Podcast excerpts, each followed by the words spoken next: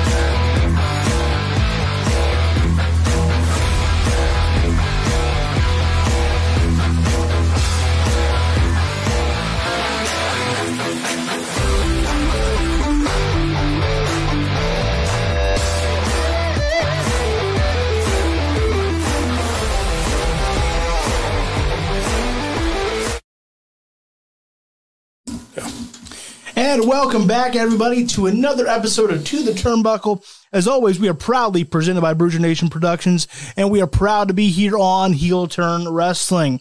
I'm Logan Morris, and alongside me inside the studio is the man that makes it all happen. He puts the produce in producer. He is macho, he is humble, he is quiet, and he is ready to rumble.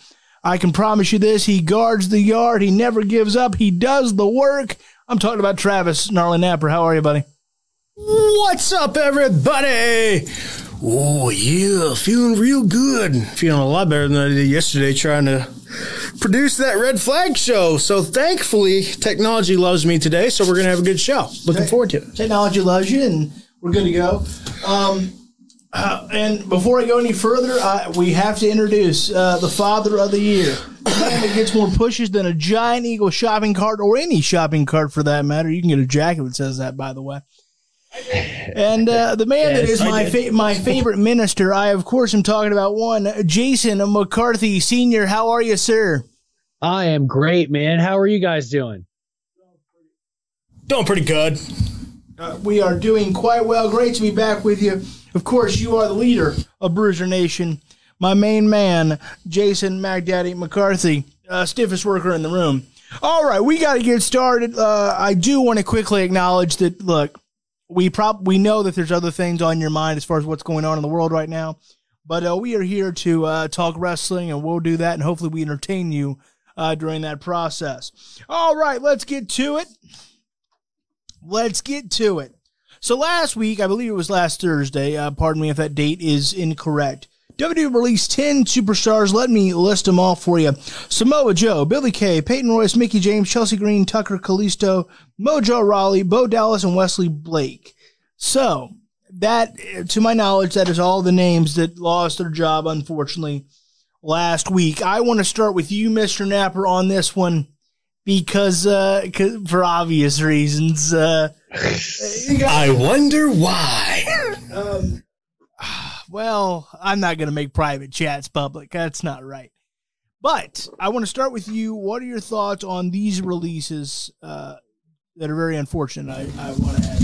I am frustrated. Very frustrated. Really? Budget cuts? That that's the lie we're telling ourselves now is budget cuts. Made a billion dollars off Peacock. Just had fans at WrestleMania, so you made profit there. Sure. But we have budget cuts. Now I get it. They're still not doing house shows. They're still not doing fan involved Raw and SmackDown. So there is some loss there. You're still making money off TV revenue. You're still making money off merch. You're still making money off pick a thing. Budget cuts? Really? And it's frustrating because of the names that they've released. And I mean, let's just go down the list. Samoa Joe. Yeah. I know there's this big thing back and forth with whether or not he was cleared to wrestle. They didn't want to clear him potentially even if that was the case, you still had a very good wrestler on commentary. Now, if he didn't want to do commentary and he wanted to wrestle, and maybe that's the discussion that they had, fine. I, I'm I can't say anything at that point. Um, but if that wasn't the case and he still was, had no problems commentating, why not keep him on commentary? He's probably one of the better commentators that you've had the biggest problem with commentary right now these days is they don't have a lot of established guys as commentators. Mm-hmm. You have Corey, Corey Graves is the only one that's kind of the exception, is because, yeah, he didn't have a long standing career in the WWE or in wrestling in general because he got hurt at a young age, but he still picked up the wrestling and still picked it up very, very well. Byron Saxton is not that guy uh, Tom Phillips is not that guy, which is probably why he's not with them right now. Adnan is obviously not going to be that guy. Pat McAfee is obviously not going to be that guy. They don't have any established wrestlers to help that product. So I think it's a mistake to let him go. The Iconics, we broke them up, tried to give them to do their own thing, barely. You put Billie Kay on TV maybe once for 10 seconds and she was probably the most over thing, but we're going to fire her? Okay, that makes sense. Peyton Royce asked for an asked for a opportunity, got it, and probably had the best damn match any of the women have had in the last, I don't know, five months. It makes no sense. Mickie James, valued member of the veteran, a veteran member of the women's roster. Why do we keep letting these women go? You have no problem keeping veteran guys on the roster, but have very little to give when it comes to the women wrestlers. Now, she wants to go and be with her husband, fine. I will accept that but it makes me cringe every time they release a veteran woman on the division because I feel like they can help the brand and they're not giving them opportunity. Chelsea Green, they did nothing with. Tucker, they did nothing with, especially after they made him turn on his best friend and had a storyline there. But hey, let's not use that. Kalisto, I have no idea why he was never used because they had a cruiserweight division that they could have easily stuck him back into that he actually made pretty damn famous. Mojo Rawley, I'm actually surprised he lasted this long because they still did nothing with him. Bo Dallas. We've been talking on this show for weeks that they could have done something with Bo Dallas and his brother, who is the most over person and probably in WWE right now as the Fiend. We all were questioning actually if it was him as the Fiend over the last couple of weeks. They had a storyline there. Why get rid of him? I have no idea. And then Wesley Blake, same thing. They have not been doing anything with him ever since they made him Corbin's lapdog. It's just frustrating because at some point, why you have three brands, four really, if you really want to be, if you really want to count, well, actually five, if you want to count 205 live, but NXT UK and NXT and Raw and SmackDown, you have five brands. You still tell me you cannot find places and things for these people to do on a daily basis? It's ridiculous. I hear you. I hear you. Let's go to McCarthy. McCarthy, what are your thoughts, buddy? All right, so before we do a deep dive into my personal thoughts and feelings on this situation, we did see a lot of the people that got released last year, you know, find a better situation because, you know, all of us would love to be sitting on the couch at home collecting a check. But at the same time, wrestlers are wrestlers. They don't want to sit on the couch. They want to wrestle. They want to be a part of the show and help the brand grow. However, as Travis so eloquently said, budget cuts. Are you freaking kidding me? Budget cuts? Less than a month and a half ago, Peacock paid you a billion dollars for your network. Yeah, there's no house shows, but that also means you're not renting venues. So that's kind of a give and take. You're not really losing as much money as you think because you don't have to rent the venue six months out of the year. Um, and you know, if they asked for their release, which it doesn't sound like it, because a lot of these guys were professional. Tell me you cannot find asked, places and you know they said online and on Twitter, "Thank you for the opportunity." Blah blah blah blah blah. The, the standard answer. So the Twitterverse doesn't explode on them. For heaven forbid trashing a company that so callously fires you while making record profits. And Travis alluded to Grow. this earlier. They don't just have five. NXT Indy is coming. So that's six. They have the deepest roster of any professional wrestling company on this planet. And they can't figure out how to use people. They split up the iconics for what? They didn't have a plan, and now they're both out of work. Same with heavy machinery. Now Tucker's out of work because they didn't have a plan, and the plan was smacking them in the frickin' face. This is my issue and always has been for a long time with WWE. I do still watch some of their product, but this crap is gross. And it's not just them. This is a corporate America thing we will get rid of the little guy instead of sacrificing a bonus or two to keep people employed. And another reason why I stand firm with my love of AEW.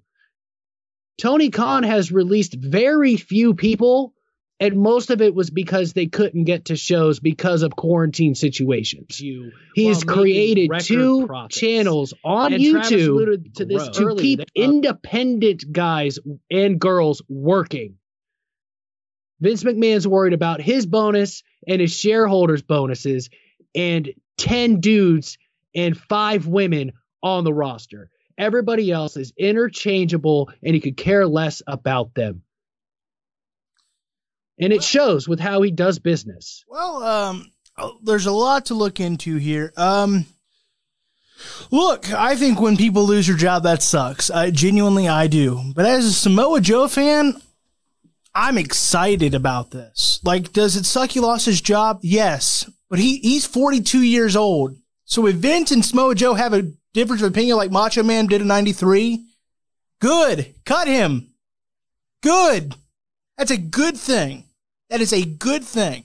Is it good he lost his job? No. Is budget cuts a BS lie? Absolutely it is. Uh, no question. Now, I was appalled uh, at last year's Black Wednesday releases. We, we saw me go on what I think was one of my greatest rants in the history of this show. Uh, I'm not necessarily appalled by these because the unfortunate part of the this business, especially, and McCarthy knows this, and Napper knows this, is there's so much turnover. The reason that the Stings and the Takers and the HBKs are so rare is because you don't have a guy that wrestles 30 years with one company or 25 years with one company or stays with a company till they go under. It just doesn't happen because it's is a cruel ass business. And hopefully the Khans are helping change that. But this business has been cruel for a long time. But as a Samoa Joe fan, I'm excited about this because if they, if Vince doesn't want to clear him or doesn't think he has value in the ring or whatever it may be, I don't know. I'm not privy to those discussions. But it's exciting that, hey, he could go to AEW and there's already a story with Taz. He worked with him in TNA. Or he could go back to Impact Wrestling, which he's always an Impact guy.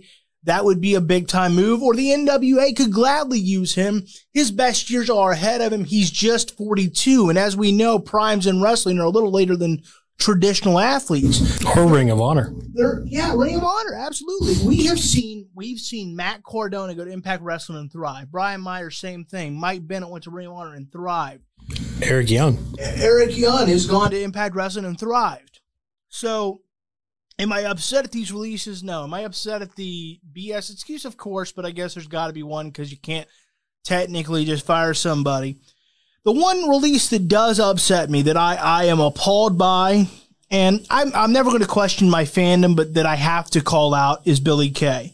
Why? Because the rumor is, the, the, this is just rumor and innuendo, as our good friend Conrad Thompson would say, that Kevin Dunn, uh, who has pr- been the chief TV producer for WWE for years, uh, you know, since you said, hey, I think she's got a ceiling, she can only go so far.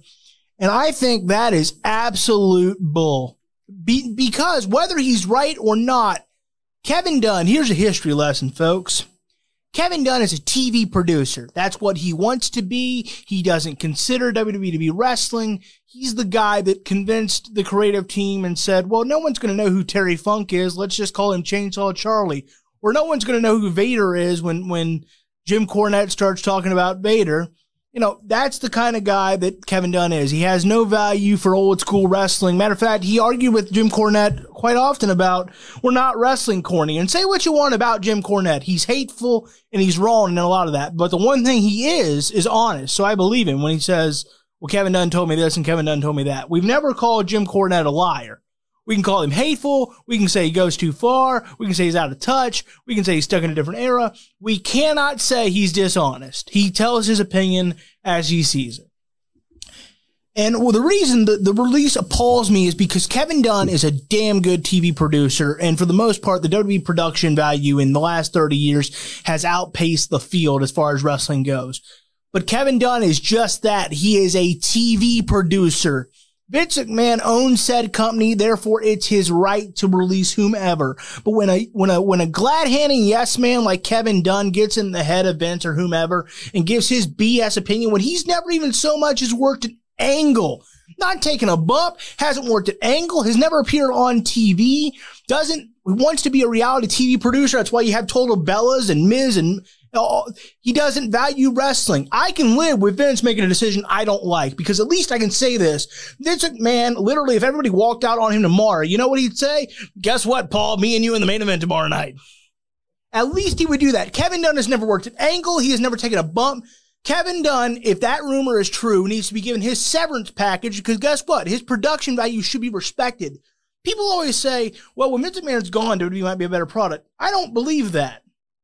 But if we got away from the glad handing yes man like Kevin Dunn that get in his head and and steer him the wrong direction because obviously he's going to value him. It's been his friend for 30 years. That's the problem. Is those guys get in his head and go, well, this guy. No, when you're when you are, it's one thing for a Hogan or a Cena or whomever, because every top star has done some politicking, whether it be ranging from Hogan doing it ridiculously to Cena to re- reportedly very little. At least those are guys that are competing for a spot. As a TV producer, as a writer, as a head of creative, you should want every member of that roster to succeed because guess what? That's more money for your freaking family. And so that is the release that upsets me because that was reportedly done because Kevin Dunn, who has never worked an angle, not on the creative team, he doesn't take a bump. He is the television producer, and he's done that well, right? We agree on that. But that's what pisses me off. When someone that doesn't take a bump and doesn't own the company and hasn't ever worked an angle, and never been on TV, doesn't know the first thing about a, about a wrist lock, let alone a wrist watch, wants to say, well, Billie Kay's got a ceiling. What the hell do you know, Kevin Dunn? I, honest to God, I wouldn't trust his wrestling opinion if his tongue was notarized. Well, like back to the like the Peyton Royce thing too as well. We broke these women up as a tag team for what, what? purpose? For what? We and not only that, here, let's rub salt in the wound because guess what we're gonna do? You know NXT, we're gonna give them a women's tag title because we already don't respect the other one. Let's throw another one in there because we love women's tag team wrestling, right? Right? Well, Even though we just broke up probably our most over women's tag team in the history of our business. Look, and let's just let them. The reality go. is cuts are going to happen, but when I hear about stories of people like Kevin Dunn got in Vince's ear. That's what pisses me off. Not that people, yes, BS budget cuts are a problem. I hear McCarthy, you, I understand that he goes out and he busts his ass for a living in a different way than I could ever understand. So he has a different view, as do you. And so I understand that I really can't understand that. I just know that, well, it's a pretty rare thing for people to last a long time in wrestling because, at least with one company. Uh, and so I kind of chalk it up to that's just the way it is. But when I hear these BS stories about someone like Kevin Dunn, who has never even remotely worked a hold, wants to say so and so's got a ceiling. It is time for that person to step aside after 30 great years to tell he needs his severance package. He needs his retirement because if you are going to undercut the knees, I wish I could say something else. If you are going to undercut the knees of people that, again, it's one thing for a Hogan to do it or a Cena to do it or if a Jericho did it or a Lesnar did it. Those are boys that work. And guess what? It is a competition. When you're the producer, why wouldn't you want everyone to get over? What sense does that make? What sense does that make? Oh, I didn't. I might have stopped this woman from becoming not necessarily a, you know, I'm not going to say she's the next Becky Lynch. But I, I might have taken some food off my own table because the success of that company is the success of me. It's the equivalent of like rooting for a president to fail. It's just stupid. Um, it's just uh, I, I I am appalled by that. I, again, I'm not upset that people get like Samoa Joe. It, again, He's 42. Let him go somewhere else if he's not going to get used properly. Yes, he's a great commentator, but at this stage, that's a waste of him. He's Samoa Joe. Like, go watch his old Impact stuff on Impact Plus. He's he could be a legitimate ass kicker.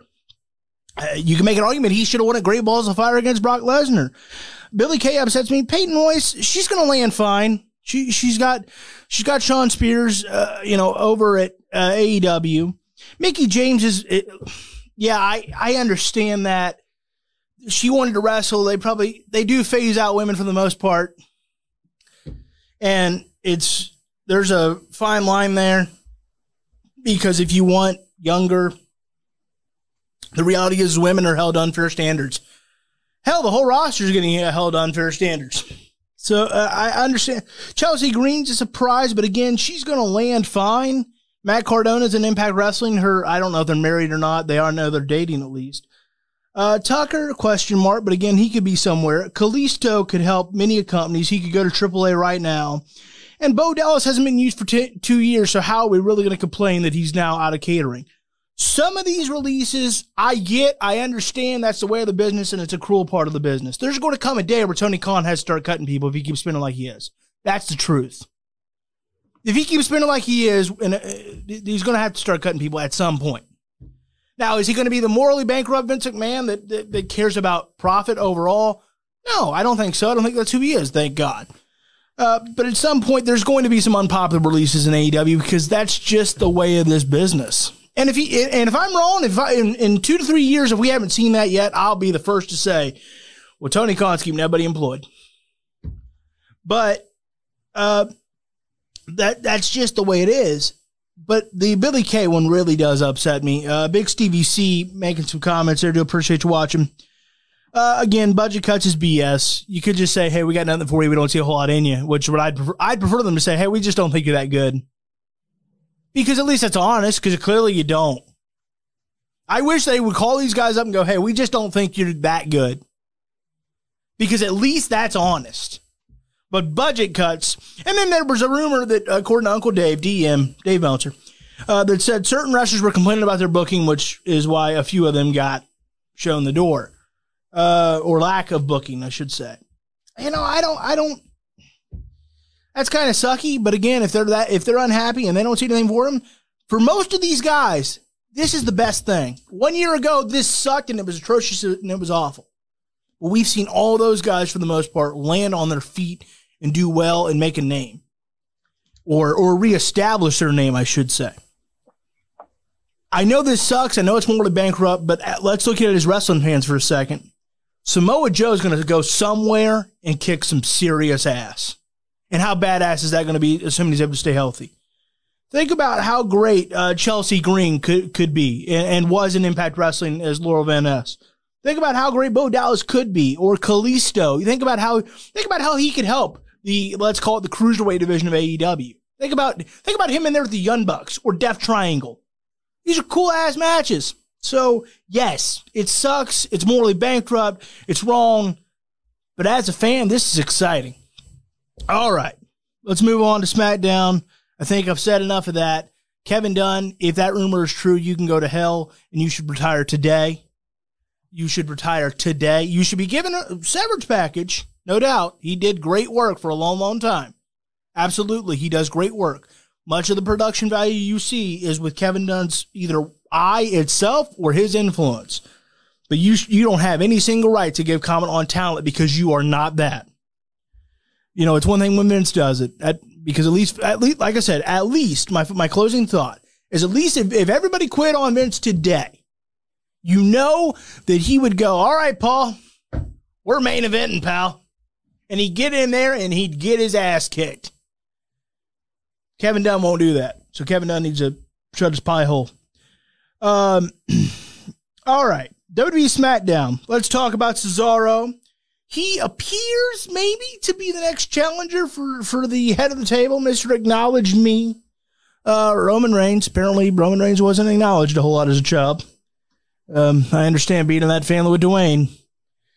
Uh, but then Seth Rollins gets involved and still says, "Hey, this sucker ain't over." By the way, how about the drip Seth Rollins is showing lately with these new suits and turtlenecks? What I like the sharp dressness of this man. ZZ Top would be proud. Uh, Mr. McCarthy, I know you're a, I know you're a Cesaro guy. Uh, so is he the next challenger for uh, the man formerly known as the Big Dog, or is Seth Rollins going to thwart that? What's going on? I think right now Seth Rollins is going to thwart it. I think we're going to get us another triple threat on our hands, to be completely honest. Oh, yeah. Because, you know, as we all know, normally WrestleMania ends feuds. Right. I think that's my biggest issue right now with this whole situation. I fully enjoyed Cesaro and Seth Rollins. Sure. But WrestleMania traditionally ends or begins feuds it shouldn't it should never continue them. They tout it as a new season and anything can happen and blah blah blah blah blah. But then you turn around and you're gonna keep Cesaro and Seth Rollins together. Am I gonna complain if they have more singles matches? Not really. But did we really need to do it a week and a half out of WrestleMania when that they had that huge blow off match at WrestleMania? Yeah, they had one I, of the best matches on the card. Separate him for three months. Just, like it feels like the WWE offseason creatively has gone into high gear. Uh, for me, what about you, Napper? What do you think of all this? Yeah, I have to agree with McCarthy that I think this is kind of weird how this is continuing. And because to be honest, a majority of the feuds, well, actually, I can't even say that. I was going to say a majority of the feuds have ended, but really not a lot of them really have. None of them have. The only one that really, I- the one that I thought of off the top of my head was Sheamus and Riddle. That kind of ended. Yeah, I mean, you know, Braun and Shane have ended. Sheamus and Riddle have ended. I, the Fiend and and Did, Bi- did Bianca and Sasha end? Ish. So far, But like Drew continued and Bobby, like the Fiend and Randy, maybe sorta. this is I think the biggest one that has a chance to really light end is like, Sasha and Bianca Belair ish because rumor is two, the head months. baddie in charge is moving to SmackDown. What'd you say, Jason? That gives Bia- the head baddie in charge is moving to SmackDown, so that gives Bianca a new challenger right there. Well, Because if anybody's ready for a title program, it's the head baddie in charge. I know, but is she going to be Mia Yim or is she going to be Reckoning?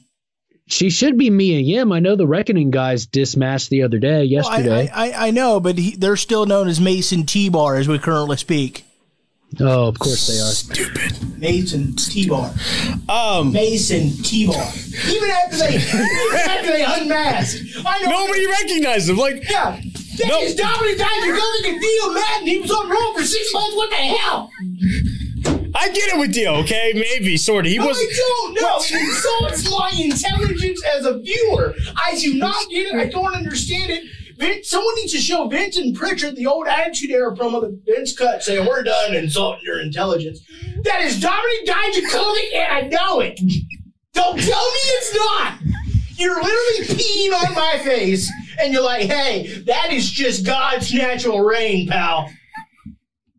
That is God's natural rain. You, no, I'm not urinating on your face. It is ridiculous. It is ridiculous the way they insult the intelligence. It's a phrase I never thought I'd hear on this show. I know me neither. That's classic. It is- so, new T-shirt, God's natural rain. that should go on the intro too. You say, Jason? That should go on the intro during the splash page. Yeah. God's natural rain. Have you had some fluids? Welcome to God's natural rain, brought to you by To the Turnbuckle. But trying to get back to what we were talking about before, I kind of do like the idea of the triple threat if that's where we go. It- Why? Do you like that? We just saw one. because What's wrong with it's you? because it's a good main event. It would be a good match, and there's potential there. We all talked about it before Mania led up to it that potentially Seth Rollins. This was before Christian debuted in AEW, but we all talked about a scenario where maybe Seth Rollins and uh, Roman Reigns get back together as a pseudo Shield. Pseudo. May- Maybe that's the storyline here, and we have the triple threat, but it results in them ganging up on Cesaro, and now we have a new Shield. I don't know. I don't know. I don't want a new shield. Seth I, it wouldn't be a Shield, but you get my point. I don't. I don't want some cheap off-brand shield. I don't want it any. No, Seth Rollins is good enough to be on his own, and I'll embrace that vision all day long. I You need to acknowledge them and embrace the vision. Damn it! No, I will embrace the vision, but I will not acknowledge it. That would like defeat the purpose of the past year of Seth Rollins' character. Well, work. that would be not not He- surprising at all to see Vince McMahon do that, would it? Now, well, you're not wrong, but it doesn't make it any less egregious if they did it. look, uh, it.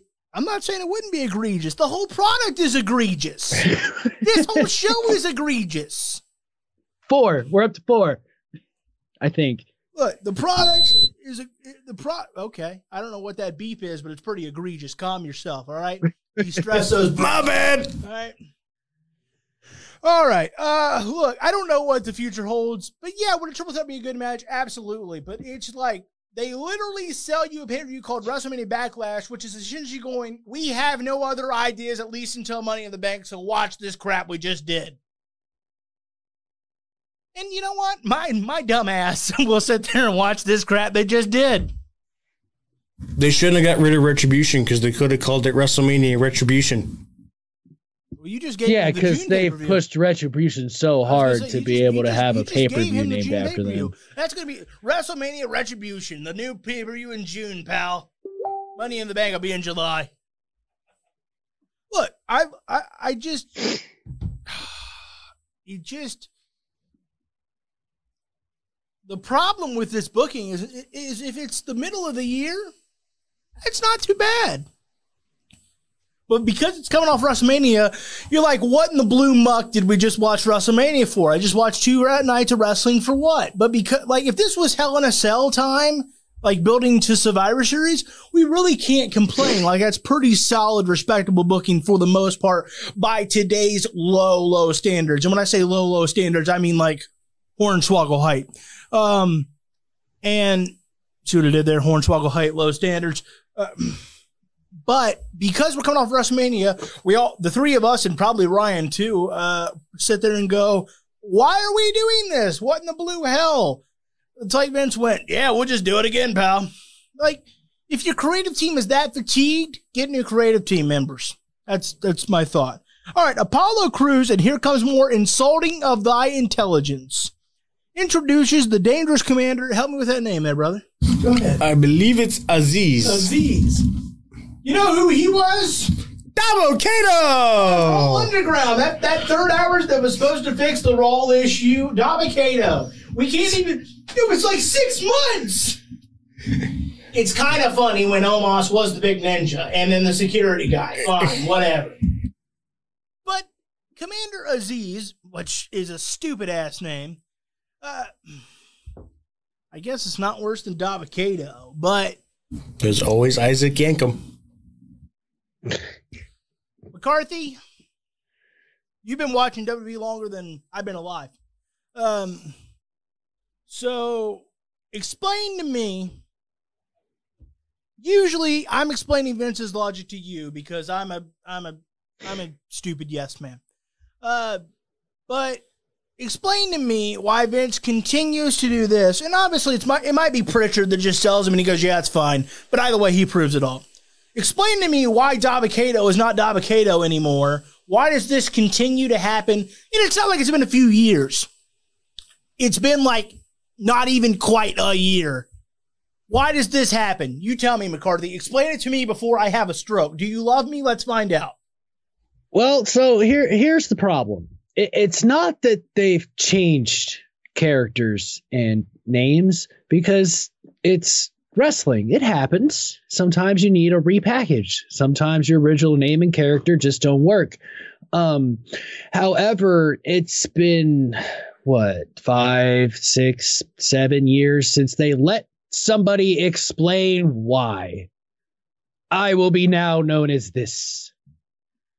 Apollo Crews got you, but that's it. Like, give Dabba-Kato a microphone for 35 seconds and let him tell us what the hell's going on. They used to tell us. Even when it was like heel, like a, a face turn to a heel turn, they used to tell us. Now, if you're not a top five guy in Vince's company, it's just, oh, well, you're going to change and uh, they'll accept it eventually, kind of a thing. Yeah. They stopped giving us a story behind it. Which is what he always used to pride himself on, being able to tell stories, because he didn't want to just. If you look at old interviews, he's like, I don't want to watch wrestlers wrestle just for whatever reason. He used to pride himself on the storytelling aspect. And where the hell is that, Vince? Where the hell is that? Where is that now? Uh, what are your thoughts on on that, Napper? Why does this keep happening? Why does this? Why do we keep getting insulted like this? Because we're stupid. It's literally, it's literally. I'm just kidding. It's the wrestling version of gaslighting. And that is not Dabba-Kato. That is not Dabba-Kato. I don't know. I still don't know why it's T-Bar and Mace. Like, at least, same thing with he just said. Could they please at least let them speak and explain to us why they changed their names? Like, and, and, Like, and acknowledge them as, hey, we were formerly this, but now we're this. I would have been totally fine with that. But no, we just threw them out there and said, that's T-Bar, that's Mace. No, I'm not stupid. I can see within a mask that Yes. that is Dijakovic and Madden. It's like, I, I if you- why? If you're going to go with that, then you need, you need to go with bigger match. Like, and the most insulting one was Mia Yim. Like, come on, seriously? We We, just that. saw her like a week ago. Yeah. Don't try to BS us. And plus, Like I don't recognize the hair. Like then she had her mask taken off, and that's still not her. That's retribution. That's reckoning. like plus, they, they even if you wanted to go with the mask theory, it's the BS Bane mask. You can see three fourths of their face. Like it's not a full fledged Kane. You know, then all right, I can kind of play along. Well, and they tried to mess, mess that up with like face paint. It's like nope, still no, it's him. That's like especially with especially with Mia Yim. Like I'm sorry, I still know that's Mia Yim. Try again. uh, I don't I don't understand it, pal. I don't understand it. I don't get it. Like even Uh, like Kevin like T Bar's is a simple one. I'm tired of this crap. I don't want my name associated with it. There was this bar that I'm that used to be called the T Bar, and I'm gonna give them some promos and some notoriety to help their business. Like something as dumb as that. At least it is it's an explanation behind a change. What the hell am I? Reckoning could have been, I'm going to make everybody feel my reckoning. And that, that's stupid. Yes, of course, because I came up with it in 10 seconds, but it's better than nothing. Nothing. Ooh, Okay, yeah, that's that's a little hot. Stop it, Travis. Uh, I'm trying. Kevin Owens defeated Sami Zayn via countout. So again, we just keep going. And I know I said, well, hey, the bright side about wrestling is it keeps going. I meant with different storylines, people. I meant the product keeps going. They must have heard me. Yeah, we'll just keep going. We'll just just keep on doing it. SummerSlam. And then we'll do it again for next WrestleMania. Well, we used to have a draft where that changed everything, but now we've moved that to like October. October. Oct- Wait till October, pal. Uh, any thoughts on Kevin Owens defeating Sami Zayn via countout, Mr. McCarthy? Not really. Cool. Uh, how about I'd rather you, have Napper? definitive, definitive like end to this too, because like they've been wrestling each other for years throughout NXT and Raw and SmackDown. Like it was nice to see them go toe to toe again, but it doesn't need to be an extended program. We all know their history. Unless it's going to be for the title, keep them apart a little bit, please. And it's not like they're really reinventing it. They're not really adding in any new real twists. So it's kind of becoming stale because they're not changing anything really up. Okay, Sami Zayn is a little deranged. Cool. That's really not that much of a change. Like you still kind of turned on each other as best friends. Like you Like still got the same theme song. yeah, so it, it, it, which I'll never understand. I mean, I'll never understand. Like he turned heel, but we're not going to give him a new theme song, new video package, nothing. He's just still Sami Zayn. Nothing. Well, I, I don't know. I don't, uh, how about this? Pat McAfee joined the SmackDown team. Yes. I'm a little disappointed by this. Let me tell you why. I wanted to see Pat McAfee back in the wrestling ring. I, I wanted to, I wanted to see him continue this thing down in NXT. Uh, McCarthy, thoughts on Pat McAfee? Um, why'd they probably pay him millions of dollars while releasing everyone else? All right, social justice. Because I mean that was that that was part of it too. I mean, like, like Chris Brown said, like they were paying all these guys, you know, celebrities and everybody else, all kinds of money, no problem. But then once WrestleMania is over, bye. Oh yeah, you've been with us forever. There's no loyalty in wrestling. Who cares? You. Good luck. And and it's and they all got future endeavored. Every single one of them. And to rub salt in the wound, we're gonna promote this guy's tour because, yeah, Pal. talking about Raw, but yeah, Like Monday night. Um, yay.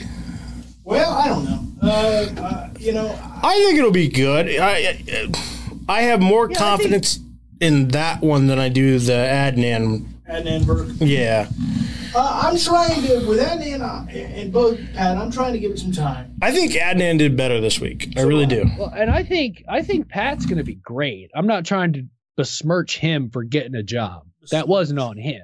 He was chosen. He's already hard on himself. So I think there's the he's probably going to be a turn out to be a great commentator if he's that hard on himself already. Look, I, I think I, I do. I think he, he's going to be great. I think Adnan Virk is going to get better because Adnan is good at everything he does. Maybe wrestle. We'll see if we'll see if he's the next Mike Adamle, or we'll see if he can be Mauro. Uh, so we, we shall see.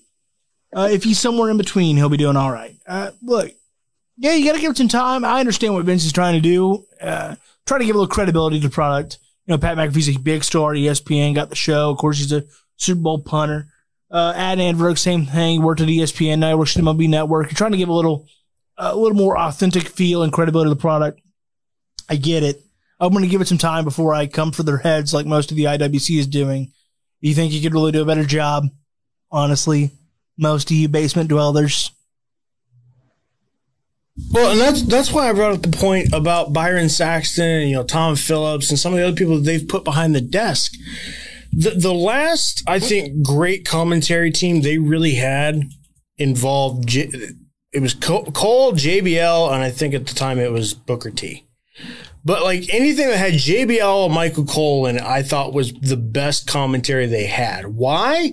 Because they had a guy that can do the play by play, fine, and a guy that knew the business pretty damn well. Mm-hmm. That's the ideal commentary formula for anything, sports in general. So, and, you know, no offense to Byron Saxton, I just, he's a comedy act in that whole thing. If they would just have Adnan and Corey Graves, I actually think that would be better. Uh, see, I think that right now you need Corey and Byron to do the comedy thing to hide by Adnan's limitations. Yeah. I think they need to do the whole shut up Saxton deal to, to hide the expectations. Corey Graves right now, and again, just two weeks, so let's not let's not cut uh, Adnan off at the head here. But it, it uh, right now, Corey Graves is carrying that broadcast, absolutely carrying that broadcast. Uh, Byron Saxton is too. He's talking a lot for someone that more than he usually does. We'll see. We'll see how it all goes. All right, what we're going to do is we're going to take a quick moment. We're going to plug our merch. That's right, we have merch for sale, uh, and and we're and McCarthy's going to tell you all about it. Not live, McCarthy. It's pre-recorded video. Yeah, not again, McCarthy. Come on, check your rundown, Jesus. Uh, Look, I like to I, I, I like to do plugs, okay? It's First fun. of all, that's inappropriate for this show. Keep that. uh, or not. Uh, are we ready? Oh, he meant Yeah. Oh. Yeah. yeah. Go ahead. That's and why I said it that way, not the other way, sir, because there's other ways to say it that are uh Egregious? Yeah, yeah, yeah, that's the word I was looking for. All right. Well, let's go ahead. Let's go ahead and plug this hole up here and play that plug.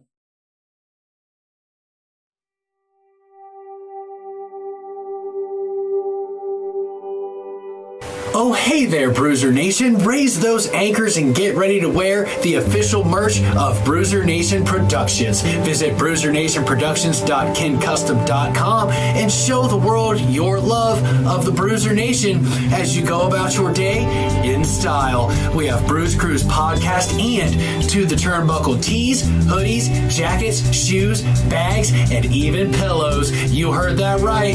Pillows. That's bruisernationproductions.kincustom.com. Once again, bruisernationproductions.kincustom.com. And remember, Bruiser Nation, stay good, because I'm always good.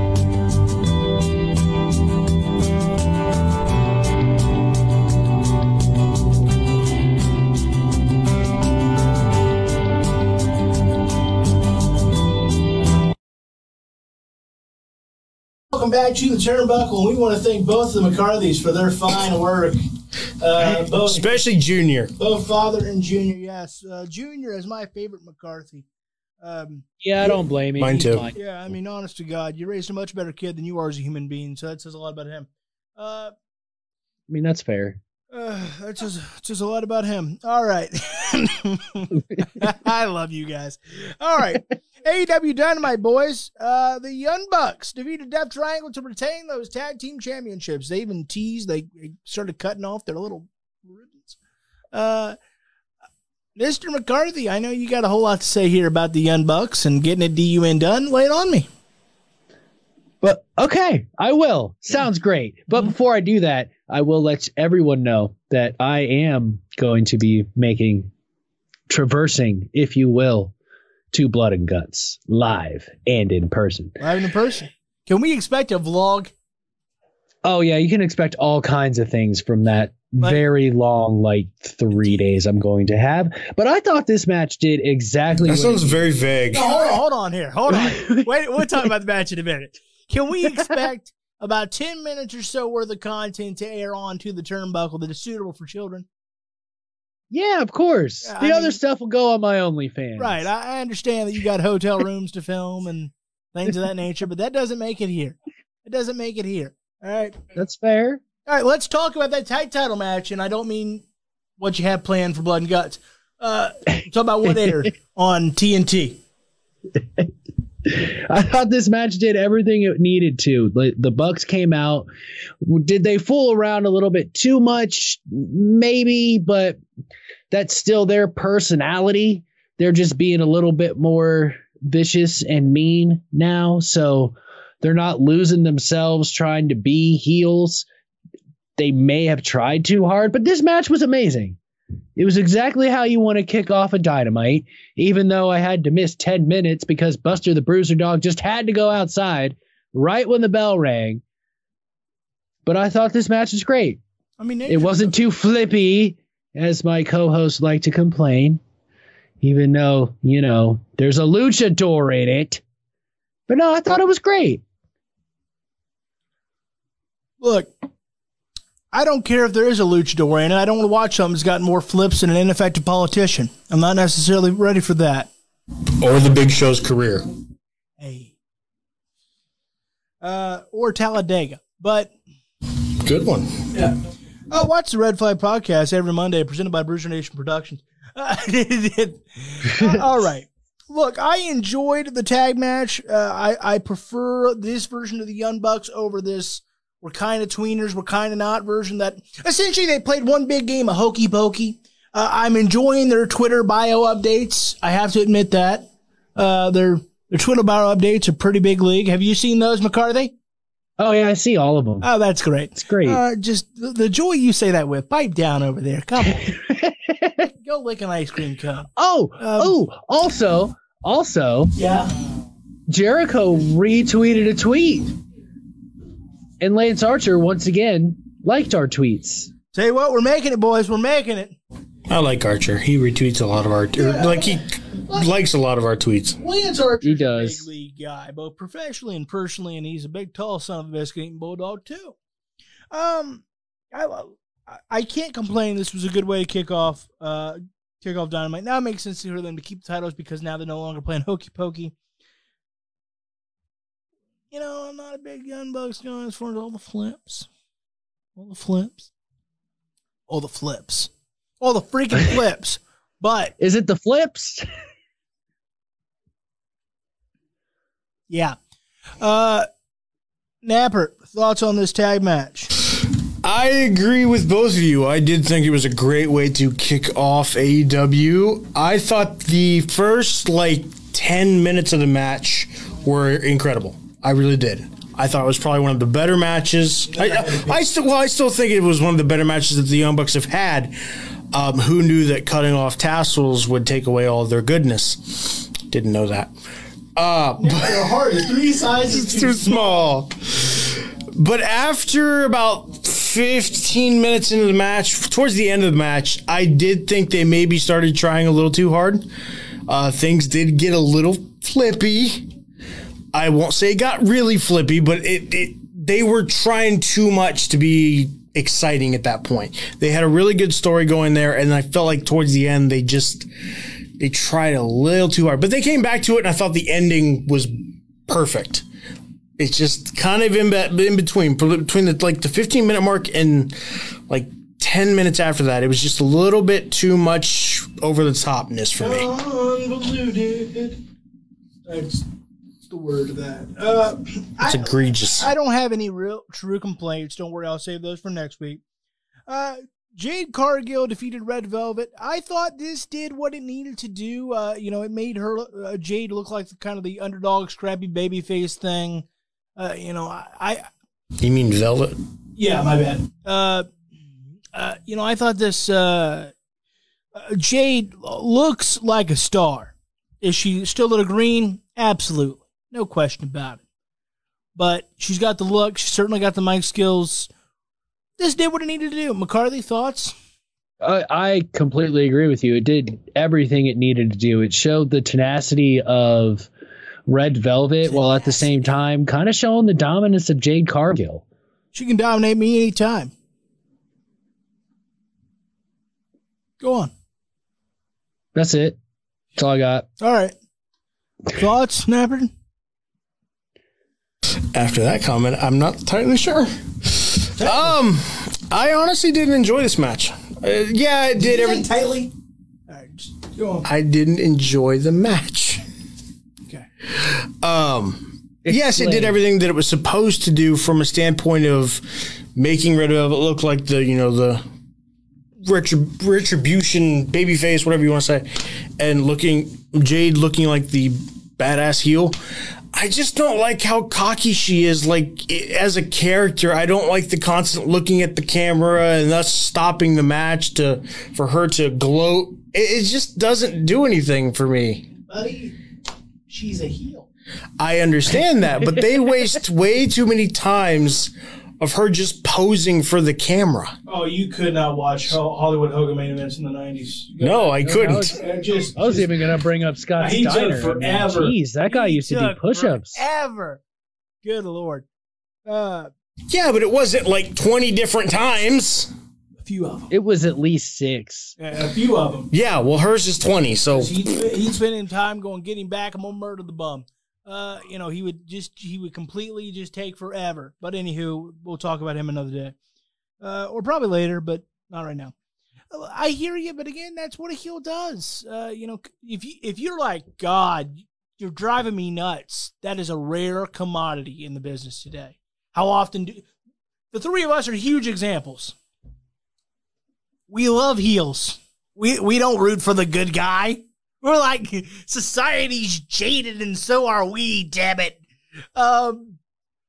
So we when a heel is actually driving you nuts, and obviously we are we all, the three of us plus Ryan are stupidly passionate about professional wrestling. So when we find a heel that's actually driving us nuts, good. That means they are damn good at their job. Uh, that's just my thought. Anthony Ogogo, is that how you say that? Agogo, just being su- just being sure. I, you did it good. uh, you know, because I can't trust JR's pronunciation on everything because we just kind of let him slide. Uh, defeated Cole Karter. This hmm, that's not a good debut. That's that's not what I want to see. I don't like that. That's nothing felt special. It felt sloppy. It felt eh. It doesn't establish the factory to me as a big deal because and probably because what the hell is QT Marshall done on AEW to make me go, yeah, the factory, pal. Damn it. right now I'm like, I hate his hair. Uh McCarthy. What'd you think of this debut? And if you say it was great, I'm gonna have him mute you. I got- I got my finger on the button. It wasn't great. I Thank mean, there's you. a lot of different ways they could have done this better. Like, I mean, he's a huge boxing champion, and I get that, but like, he probably should have just punched him in the face if they were going to end it this way. Like a TKO after a punch to the gut, like, yeah, it might make him look like super imposing, but what's it do for the guy across the ring from him? I know it was supposed to be an enhancement match, and he, the other guy was just there to job. But I mean, it made Cole Karter look weak as hell, like more weak than a regular guy getting squashed. Yeah, I, I mean, I've seen Goldberg do more favors. Uh, and that's saying something.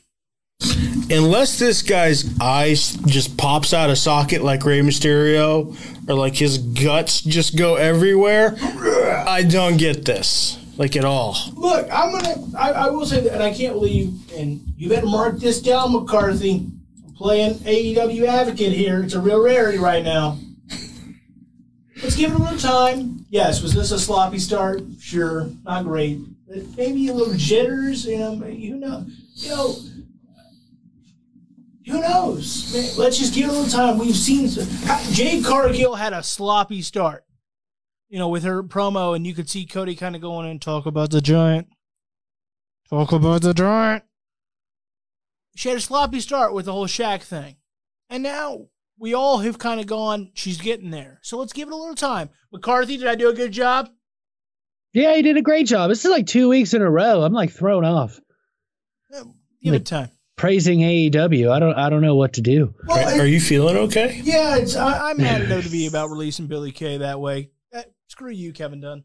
Uh, guess he's not coming on the podcast, but um, that's all right.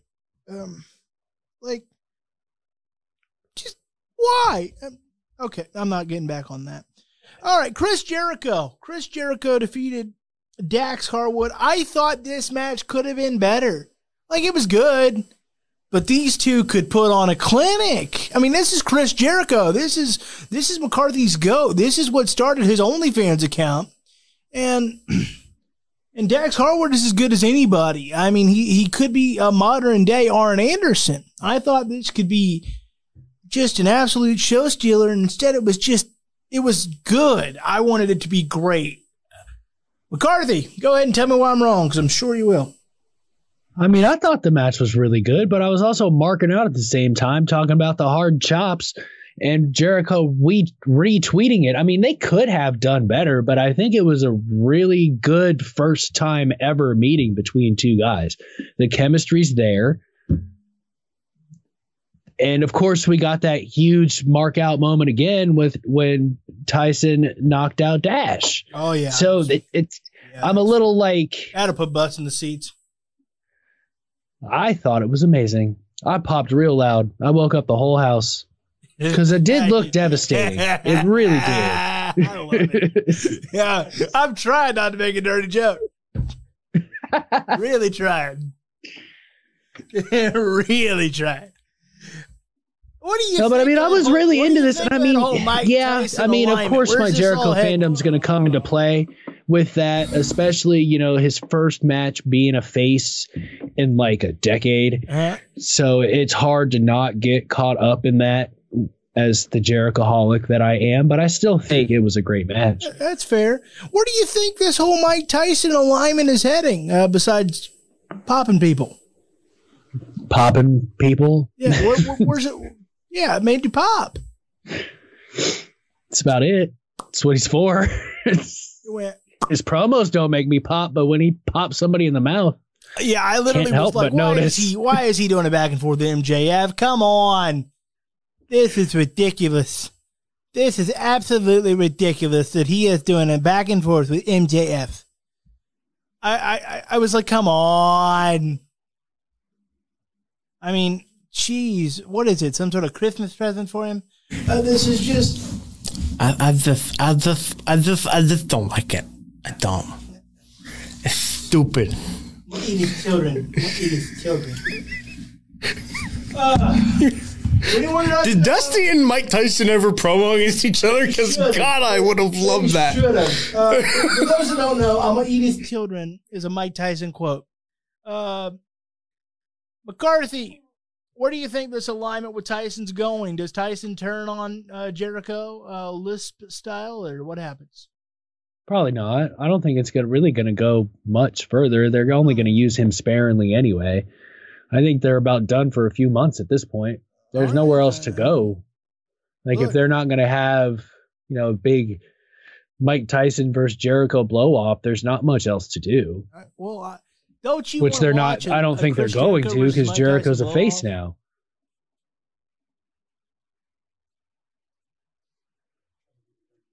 Don't you want to watch a, a Chris Jericho versus Mike Tyson blow off match? I mean, not match. not not particularly like you know I, i'm a 90s kid 80 born in the 80s you know grew up in the 90s it's nothing it's nice to see mike tyson 90s? wallop people but i watch dec- uh, wow, you know, i want to see a wrestling match uh, yeah. We'll we'll see if they ever have that blow off match. That uh, we'll see. We'll see. Uh,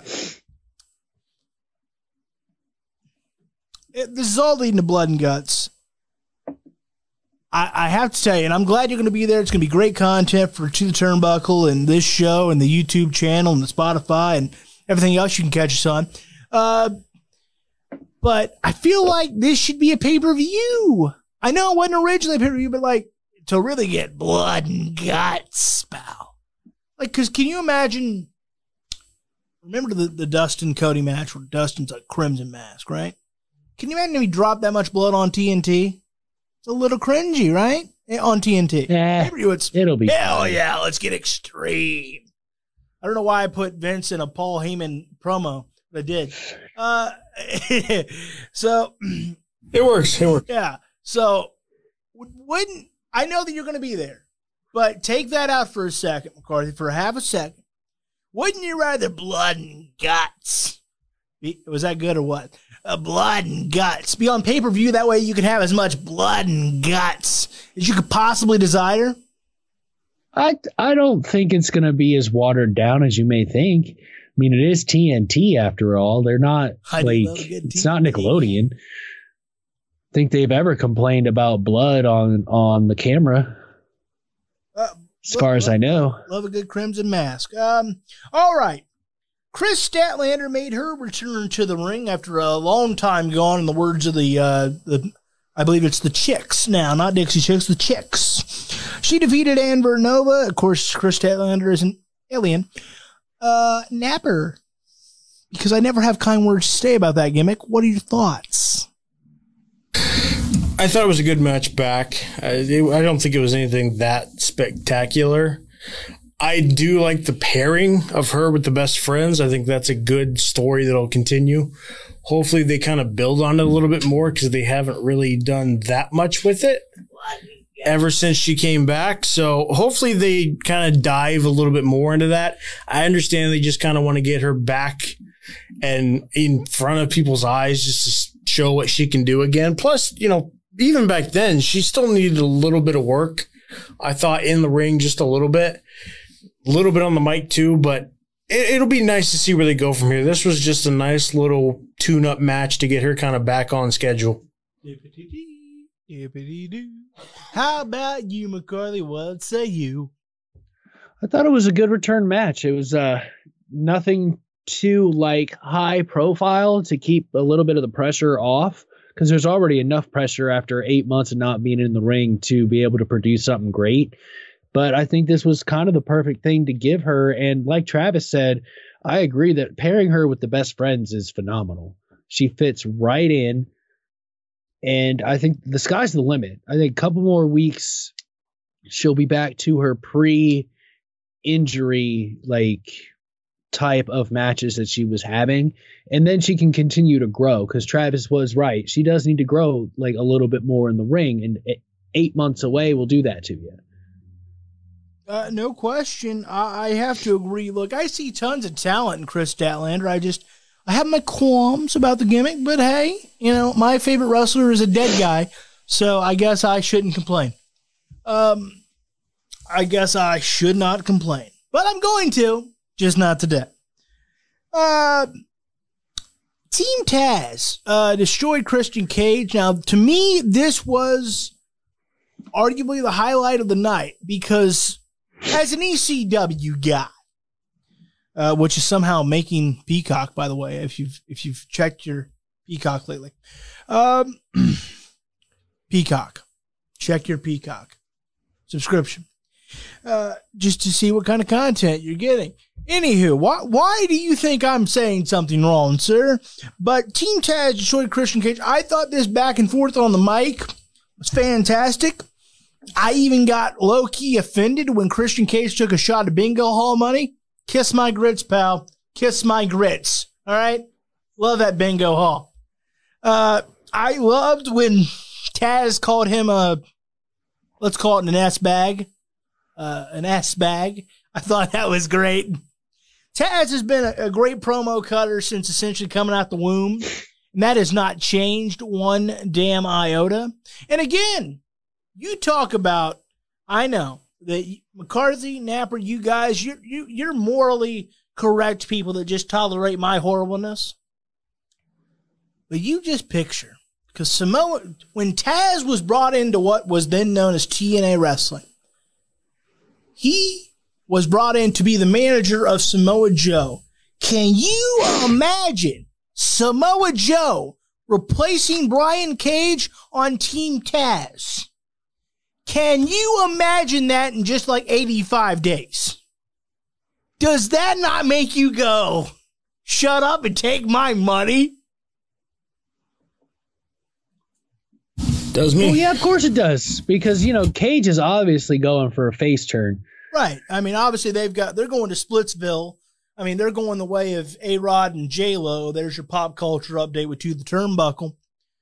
Um, so I think that Samoa Joe in about 85 days or whatever it is, 83 weeks. it's going to feel like 83 weeks because hey, not being on TV hurts relevancy. That's why some people are always working, brother.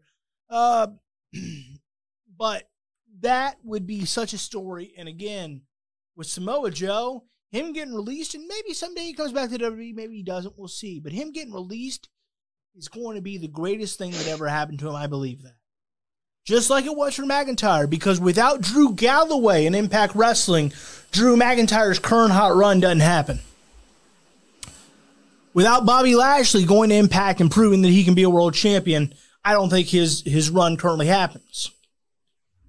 So I'm telling you, people, and I know this is kind of going back to the start of the show, but Samoa Joe, and, and selfishly, I'd like him to go to Impact because that's the little guy I kind of root for because I think it's it's it's becoming, you know, AEW is not the New York Yankees. That, of course, is Vince, but they are quickly becoming the Boston Red Sox.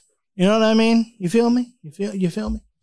I do. Uh, so I'd like to see some other people go to Impact because their roster is as thin as a thin crust pizza.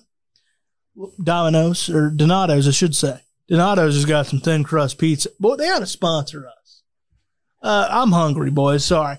Uh, so I, would love to see Joe back in Impact, but if AEW is where he is bound, Team Taz writes itself, and plus Christian and Joe have crossover from the Impact days.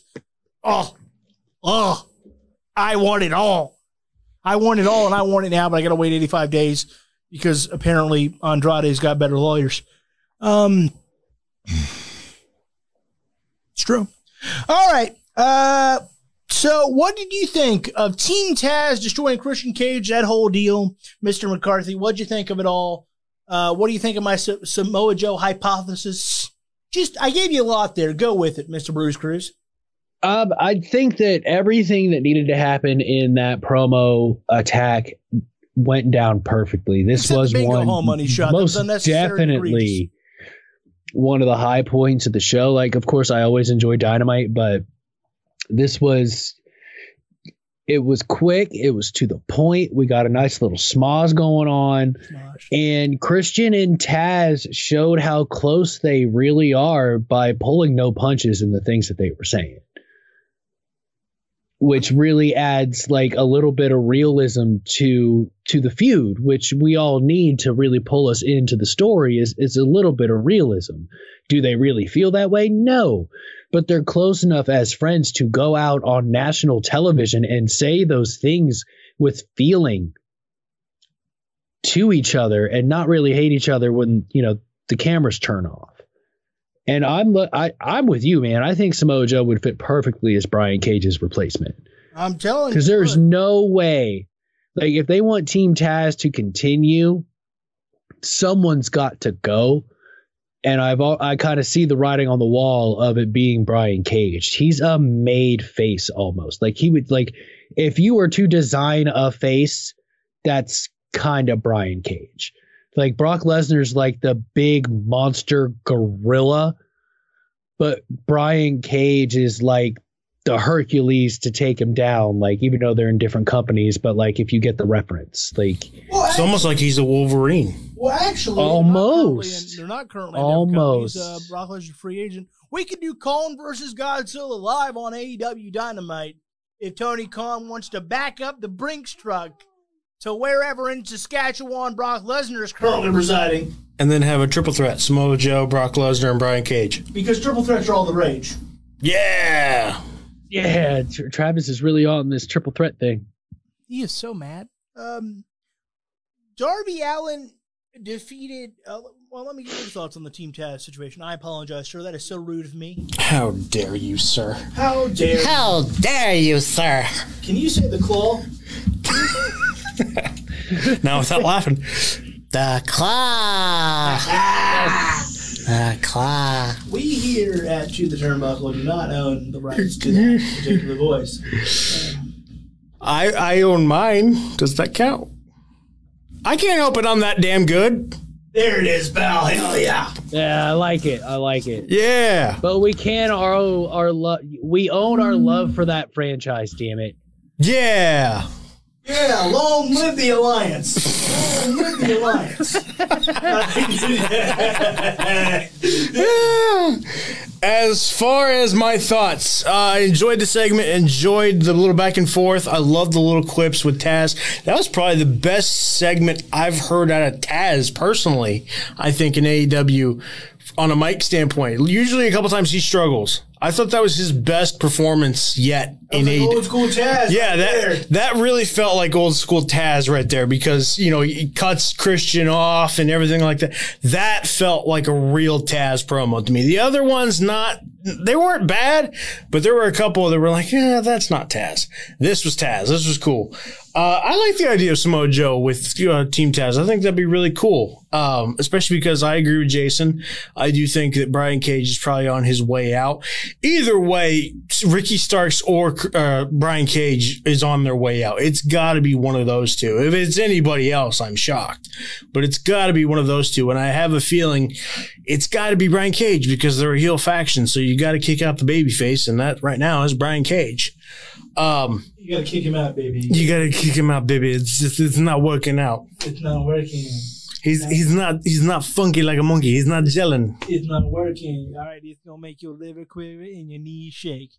Uh, it's not working. All right. he's falling on hard times, baby. Hard time. I'm the world champion. It's hard time, blue. We don't own rights to that voice either. Um, but we wish we did.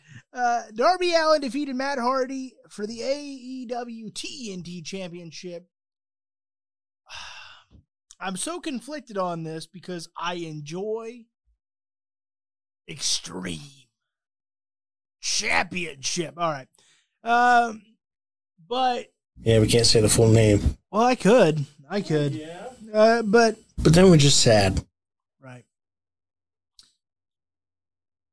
Moment of silence there uh, for for the fallen comrade in Philly. Uh, but here's my thing.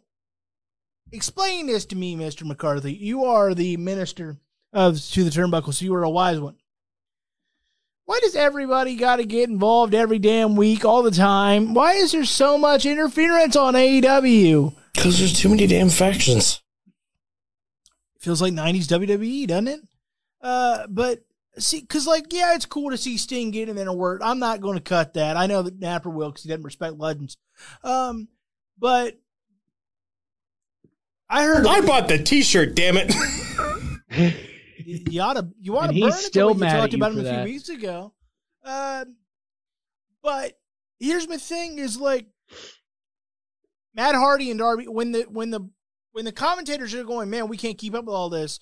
Matt Hardy is not quite Jeff, but he's still Matt Hardy. He's Matt freaking Hardy. All right, in the words of Paul Heyman at One Night Stand. Darby Allin is, in my opinion, the future face of AEW they could have done just as well, if not better, by themselves. It got too convoluted. I, I don't know why there's so much, you know, why is there so much interference? And it it's not necessarily there. Like Darby Allin is just so damn good. Just let those two go to work. Think about the we we compare all the time, and I'll kick it to you on this, McCarthy. We compare all the time that the Darby Allin is kind of similar in, in enigma sense to Jeff Hardy and obviously he's fighting his brother Matt. That that could have been such a cool past and present, hardcore kind of thing, and instead, and I, and I love Sting, and I like I said, I will appreciate his work, unlike Napper. But instead, I felt like we got this convoluted, unnecessary thing with him and company when these two could have just kicked ass and had a match that w- that could be, frankly, let's be honest, they're both capable of it. Main event of the year worthy. What are your thoughts, McCarthy? Well, I think on this one, I th- the all the interference did kind of take away from Matt Hardy and Darby Allin. Now I know why they did it because they wanted an- excuse to slowly turn Archer face and have a stare down with Sting at the same time. But I think there may have been other parts of the show to pull that off instead of in the middle of this fantastic falls count anywhere no disqualification match for the TNT championship that Darby Allin and Matt Hardy had. Especially because they had some of their matches to, go like 20 minutes. I think that was the only way they could figure out to make it logical that Lance Archer would come out and help Sting.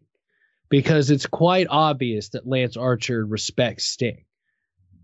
Of course he does, but like in character on television, it's blatantly obvious that he respects Sting for telling him like it is. And it's probably still going to lead to a matchup. So I know why they had the interference, but it doesn't change the fact that it was just a little too much. A little too much. What about you, Napper? What are your thoughts? Yeah, I thought it was too much. I I'm never I'm a fan of sometimes when the big brouhaha happens, but my, I like that word, brouhaha. Brouhaha. That's a good word. It's a good word. A Donnybrook. A Donny. Oh yeah, Donnybrook. I should have said Donnybrook. I like Donnybrook. You try it again. A big Donnybrook. Yeah, I tried it again. Um, d- these aren't always necessary though, and this is definitely one of those cases where it was not necessary. Like like Jason said, there could have been plenty of time for them to try to get Lance Archer transitioned into a face, get that stare down with Sting. Hell, do it backstage segment. Why does they have? Why do they have, have to have Sting keep coming out for them to have altercations? Like So Tony can go with Sting. He can't do that from. You mean they can't see the video board where he's on TV? I don't. I don't give a damn what they say, and I guess that someday with Peacock we'll be able to prove this or disprove this. I think he has said it's Sting that way more in AEW than he ever did in WCW. Uh, but I, you know, you could have done the backstage segment, and like I said, a lot of their matches kind of went like twenty minutes. Some went longer than that. I'm pretty sure the opening match went about thirty. Like there's way more stuff you could have probably trimmed down to add a what five minute segment between them to you know get him off, get him over as a face, and to have that stare down it wasn't necessary to insert it into a, what was a really great match that kind of got lost in the shuffle because they just decided let's let the floodgates open and let everybody go. Yeah, I just think that there's a little bit too much interference in AEW as a whole. There's a lot of that. There's a lot of that uh, uh, kerfluffle afterwards, and I think that's I think that's overused. Plus, it didn't make sense because it at first it seemed like Matt was trying to stop them from beating up on Darby Allin, and then he was totally fine with it. And then we had the Dark Order come out, which is like, okay, Why are you here? why are you here? Where's Hangman? Like, Right. you know, like, he wasn't involved, but uh, Eh. I think like, like I thought it, so ju- the it Matt took Hardy a, like it took telling an him A, not it like took an I A can match see where it's like down to B plus. It took an A My match pride's to brought getting down in the B way. plus. of telling them to stop, and then he goes back to ah screw it, go get him. I don't care anymore. It's like 35 seconds of pride, and then he's like, oh yeah, I'm a heel, go get him. So he forgot? Is that when the broken character showed up? I mean, possibly. I don't know. So his heel was deleted for 35 seconds. yeah. Oh, Even heels have pride, damn it. and apparently memory loss. I know because all three of us have those too as well. I mean, to be honest, to be honest, Big Show has memory loss at least every single time he's on TV. What the hell he is? it's fair. I mean, that was in the other company that we were talking about a little bit ago. But he's not anymore. So I can make that joke. I mean, that's fair. Just saying, he hasn't flipped to the dark side yet. I'm sorry. Um, Which shirt is that, McCarthy? It's the men's bomber jacket, thirty-five ninety-five. Pretty sure that's how much it is. cool. Gr- And where can they get that that that jacket at? Oh, at BruiserNationProductions.KinCustom.com. where you Yes, can sir. find all of our Bruiser Nation production merch, along with To the Turnbuckle, the Perfect 10 Sports Show, the Bruise Cruise Podcast, official Bruiser Nation Productions, and the Red Flag. Oh, yeah. As well as Oh, he saved Spreadshop us for last. www.bruisernationproductions.com where you can find a whole bunch of other merch. Merch, merch, merch, Merch, merch, merch, merch, merch, merch, merch, merch, merch, merch, merch, merch, merch, Buy some merch. All right. It's baseball season. Yes, it is. Go Reds. Um, so now let's talk about NXT. Uh, that that show that moved to Tuesday nights after after getting it uh, getting it mollywopped on Wednesdays. That's what the young kids say, mollywopped. Mollywop. I like Mollywop. It's 60s. Uh, Well, I mean, you would know. I mean, he's Ouch. so with the kids, he's got. He, he, I mean, the thing about him is he's got you know junior, which is uh, incredible given his age. He's got kids like Heath Slater. Yeah, incredible given his age. Then about 40 years ago, he had another kid who's got grandkids, and then plus he's going to be a great grandfather here real soon. Um, tell you what, the fact that uh, the fact that that old horse is still beating is pretty impressive. Um, and you can check that that horse out on the OnlyFans Bruiser Nation production account uh, that hadn't been made yet. Not yet. Uh, we would like to uh, put a disclaimer in. Uh, we are not directly associated with Score on Air anymore. Uh, But they let us anyway. they let us attempt to be anyway. it's a joke. We don't know why. It's a joke. So we may say some things that uh Let's go with this one. Score on Air does not either agree or condone or support some of the things that go on on To the Turnbuckle. or mostly all of them. Look, uh, look, you should. But we love them anyway. I love them, and and I'm proud of me. All right, okay. I got dreams, Uh, and my dream is this podcast to make it. So merch, merch, merch, merch, merch, merch, merch, merch. Buy some merch. All right. New NXT That's going in the intro too. Yep. Uh, new NXT champion Karrion Kross addressed the NXT universe with the good-looking Lady Scarlett. Uh, Mr. McCarthy, did you get a chance to tune in Tuesday night to? Uh, yes, I did. I did watch NXT because it was on a different night than AEW. so, what do you think of Karrion Kross's promo? What does he need to improve upon? What do you think of his message? Lay it on me. Take us to school, Mr. Bruiser Nation. I didn't. He just needs to work on like believing it. Because when he was before he got hurt, you could hear the belief in his voice. Like he was behind everything he said. This one just kind of sounded like he was reading from a card. So I think he needs to like get with whoever's, you know, in charge of his promo and kind of stick some of his own words in there. Like this needs to change, this needs to change. I'm gonna say this whether you like it or not, kind of a thing. Yeah, what are they going to do? Fire him? He's the Yeah, he's the champion right now. It's like the Shawn Michaels syndrome. Right now, he can almost do whatever he wants. Yeah, just go ahead and do it. When you're champion, go ahead and take advantage. Because what are they going to? Okay, and when they take the belt off you, then you worry. Until then, forgiveness, permission, forgiveness, permission. What about you, Napper? What'd you think of this promo? Up until about the two minute mark, I wasn't a fan of the promo.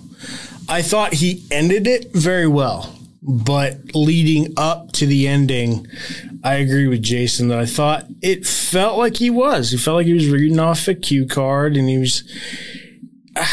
I understand he's very educated and he ha- he knows a lot of big words, but I th- I feel like he tries to overcomplicate these promos a little bit. Like remember that people like me in the audience don't know a lot of big words. Right. Like, and I'm not saying he can't do it. Like, obviously, if that's part of his character, include it. But he tried to be so sophisticated with his promo. It just kind of was like, okay, I, understand what you mean, but at the same time, it's probably somebody that doesn't.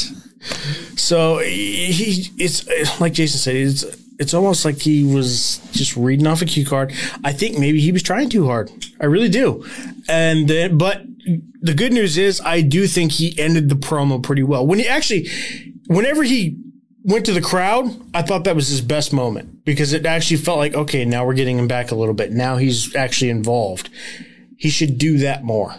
He's, I know he's, I don't know if he's really heel. He kind of seems like he's a little bit in between. But if that's the case, mess with the crowd a little bit. If that helps you, do it. Because right now you, you cannot just stare at that camera and just nah, it's, it's not going to work for him. Yeah, you could have gotten by with that a year ago when the, the pandemic era had first Right. But, but especially in NXT now when they have like wrestlers or fans like use what you have around you now Uh, yeah, I think he's got to to be the star. I think he can be, which is big enough that I've always said if there's one guy in the company, and I've said this for a little while now, if there's one guy in the company that should have a retirement match and instead of taking him beat him, it's this guy. There's one guy that should retire John Cena, like they've been you know talking about these this last few days. It's this guy. I believe in this guy. This guy's got it, but he's got to get. You know, he can't. Don't have the Kenny Omega syndrome. You don't want to have the phone sex promos. You know, that's that's just the reality of it. You got to get a little bit better at the mic, especially in WWE, uh, to, to really be the star I think he can be. Next, Kushida defeated Santos Escobar to become the new NXT Cruiserweight Champion. I was befuddled by this one. We just had the big match, the big blow off of the, the interim uh, NXT Cruiserweight Championship and Jordan Devlin and all that. Um, I don't understand why you take it off of him now. Don't get me wrong, Kushida deserves his opportunity. I like Kushida. I think his work with Alex Shelley is great. But I thought this was an odd time to pull the trigger on this, given it's the first. I know probably a big moment for the first Tuesday, but I thought given the big moment we had with Jordan Devlin and, and all that, and NXT Takeover Stand and Deliver, I thought it was a little odd timing wise to take the belt off him so soon, so quickly. Uh, Napper, we're going to start with you on this one. What do you think? Right call? Yes, Kushida does sure, based on his long career alone, but is this the right call? Were you befuddled like I was? Yeah, I was. No, it's not the right call. I understand what you're talking about, and I agree. Kushida does deserve an opportunity. Like I, I've been waiting and begging for an opportunity for Kushida to have some type of gold around his waist in NXT because I think he, I think he absolutely deserves it, whether that was the North American title or now the cruiserweight title. But yeah, it doesn't make any sense. They had the barn burner of all ladder matches at NXT Stand and Deliver and you squash that in a week. It just it like they were touting the match as he was walking to the ring.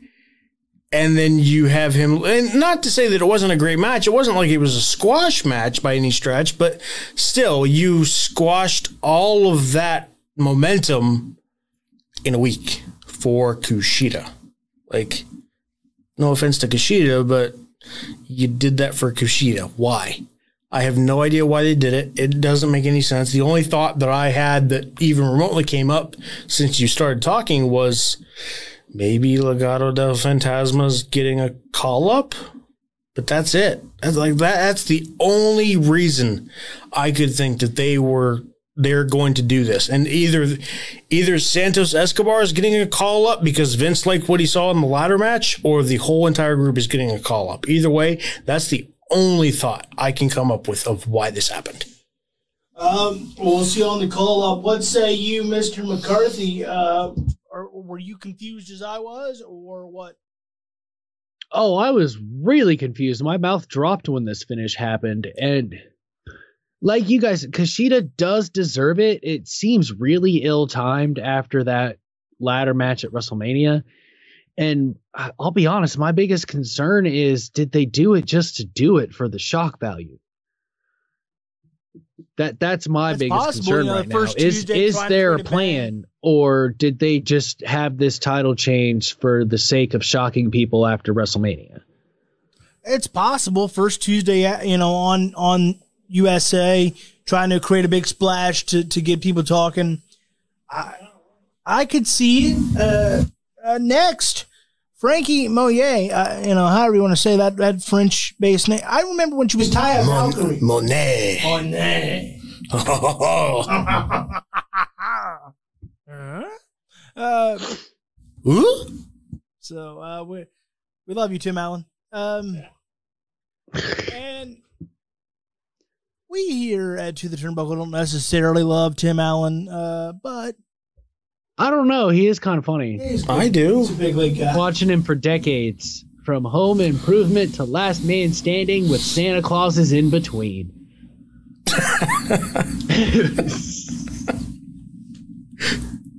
You're welcome. You got something? Not that I can share.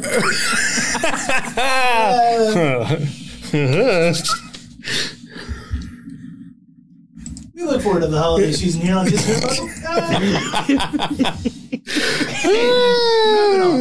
so Frankie, a known as Taya Valkyrie, uh, Yes. made her debut on NXT. Uh, she confronted Raquel Gonzalez. I liked the debut. I hate the name change. Not because I hate the name. Like I can get used to every name, whatever. But because Taya Valkyrie is so established, keep in mind, and I know that in WWE land, in the universe, it doesn't matter. But she is the longest reigning Impact champion of the company's history. I'm talking about the TNA years. I'm talking about the Hogan years. I'm talking about the last few years when they were in Canada a lot. And I'm talking about right now during the pandemic era. She is the longest reigning knockouts champion in history. History. The entire company. And say what you want about Impact Wrestling. They're kind of like a cockroach. They're really hard to kill. Um, they've been around a while now. There's been a lot of names come through that door, and she's the longest reigning Impact uh, Knockouts champion. So I don't like the name change because that name is established. Because Taya Valkyrie is a star. Uh, Frankie will be as well. I'm very confident of that. But other than that, I thought everything was great. She's got good mic skills. She talks better than her husband. Uh, to be quite frank about it, uh, she looks better. Correct. Correct. Uh, she looks better than him too. So that's that's a duh. But uh, I don't know who's got better hair though. That's a 50-50. Could be the mayor of Slamtown with that. I mean, he's got it up there. Yeah, I have to go, John. It's close. I have to go, John. Uh, Mr. Napper, what do you think of her debut? What do you think of my complaints that it should still be Taya Valkyrie? I We know it's a business. I yeah yeah. I I like the debut. I agree with you. I don't necessarily. I like you. Like you said. I could get used to the name change. We've all had to do it. I'm still trying to get over the LA Knight thing. L. A Knight. Um, I, it's not the worst name change I've heard. So there's that. Uh, I just wish we could get to a point where we don't have to change their names at all because we actually don't give a rip. Can we just go about business that way? Fine, she's Taya Valkyrie. Who cares? Um, but I get it. It's not the way things work in wrestling, and that's probably not going to change anytime soon. The thing that I didn't understand, and maybe somebody else can explain it to me, I don't understand the championship salute at the end with Rhea Ripley and Bianca Belair. Well, I'll try. Uh, I think it was just uh, look, we we all came up kind of together, and look at us now. We're all somewhat faces NXT, and now we're the, the whole face of the uh, of the company, the face of the brands. Carney, is that what you took from that? Oh yeah, that's for sure. I, I'm not going to say that they were like replacing the four horsewomen, but because you can't. But I think it was one of those. The four horsewomen aren't the only great women in this company, kind of a thing. I think it was a statement to be made that right now we might not be enjoying everything in the women's division, but by and large, over the past few years, they have done a really great job of presenting women's wrestling and making them stars. One might say they're the next step. Uh, ha ha. Uh, I'll see myself out. Um, what'd you think? What'd you think of the debut, McCarthy? I thought it was a good debut. I mean, I'm kind of with you guys. Like, I don't mind the name. Like, what's in a name? If you can get it, if you're good enough to get it over, who cares? And it's not terrible. There are worse names in wrestling. In the annals of wrestling history, there are way worse names. Absolutely. Um, I guess it, it for me it all comes down to copyright. If she had her name, Taya Valkyrie, copyrighted, then I have a problem. If not, what are you going to do? Well, but if she had it copyrighted, why not just let her use the damn thing? well, but I don't know. I don't know what her contract states. I don't know what she has copyrighted or what she doesn't. But if she has the rights to the name, why not just let her use it? It's not like she's not going to let you make T-shirts as long as you give her a cut. Like she cares. she didn't directly address whether she has the the copyright to the name. She did say she picked this new name. She did say she she's the Yeah. one that picked uh, Frankie Monet. Is that better for you? I like it. Uh, so she did say she picked that, so we'll see. Yeah, the championship salute was a little odd, but I understand him. Especially because two of them are heels. um, yeah, and I, Rhea's a heel, and technically Gonzalez is a heel. yeah, and I said that same thing to Peyton watching Tuesday night, believe it or not. Yeah. This woman is not what I would. She has grown to enjoy wrestling. She's not yet a fan. Maybe someday she will be, but she understands wrestling enough now because she has to deal with my ass, right? She and she she deadpanned and went, "Kayfabe is dead," and I went, "Damn it, she's right." Uh, because yeah, my you know me, I'm an old schooler. Oh, what the hell? Why do we? You're a heel. Uh, and and and, and I, that's what I was doing. And she went, "Kayfabe is dead," and I'm like, I just got lectured by the woman that I taught wrestling to. Like she, didn't, like she, she just thought, like everybody that doesn't watch wrestling, she just thought it was a bunch of fake crap she never really watched before. And I, I've shown her uh, much of the light and the ways, and she's grown to enjoy it and realize it's not quite nearly as big as she thought. Um, but you know, she's I, I, The, the student has become the master. she can't. I can't say she's a fan, but I remember sitting there with the dust in your mouth going. she just told me Kingpin was dead after I done taught her everything about everything. I went, "It's your fault, Mark. It's your fault. Da- da- damn you, Calaway. Damn you." Uh, as I sport his T-shirt. Uh, but yeah, so that's, that's what I'm reminded of because I did the same thing. Why, why aren't we keeping any? But apparently not. We can just curtain call everywhere now. Yay! Pass.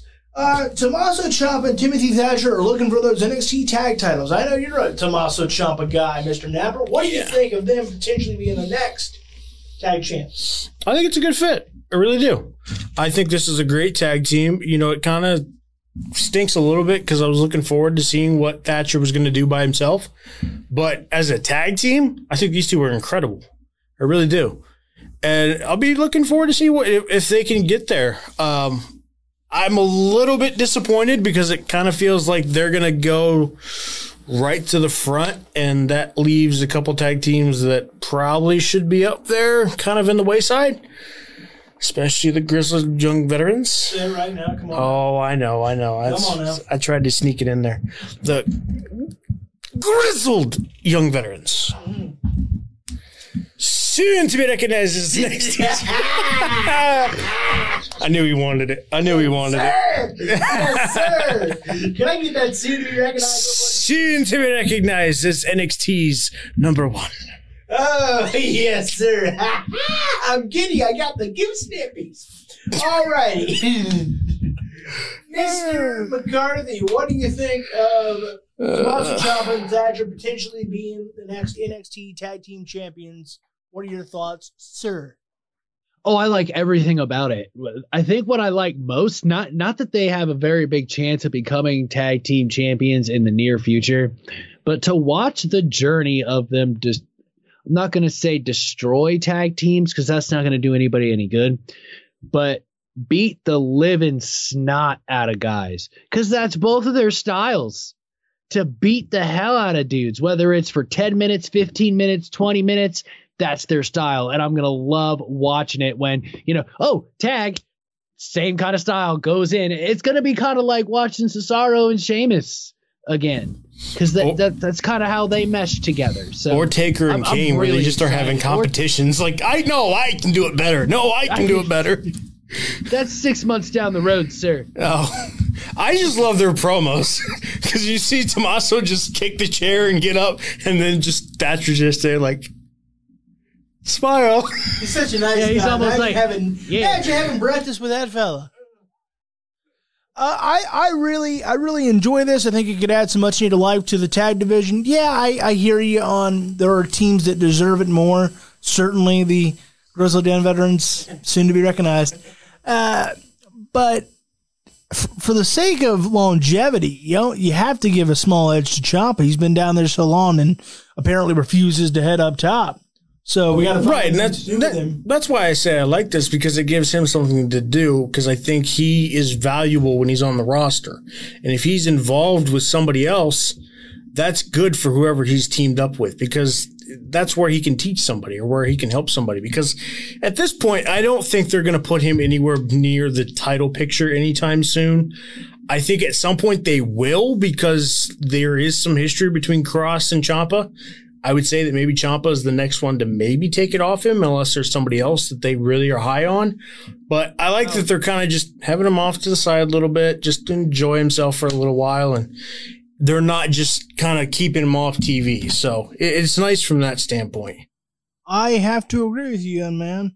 Bronson Reed, Dexter Lumis, Shotzi Blackheart, and Ember Moon defeated the way. Thank God. Uh, in an Do you know the way? mixed tag team match. Uh, Mr. McCarthy, what'd you think of this main eventer? I thought it was a pretty good main event. I just want to what what's going on? Like, like, like what's going on? Like, did she want to be kidnapped by Dexter Lumis? Because that's what it looked like.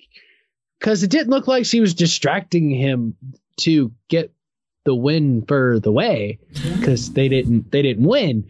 Um, so I'm I- I'm slightly perplexed, if you would, by by the development in the storyline. But it has me intrigued and that's sometimes that's all that matters in pro wrestling. If you're intrigued, means you're going to check out and see what's going to happen next.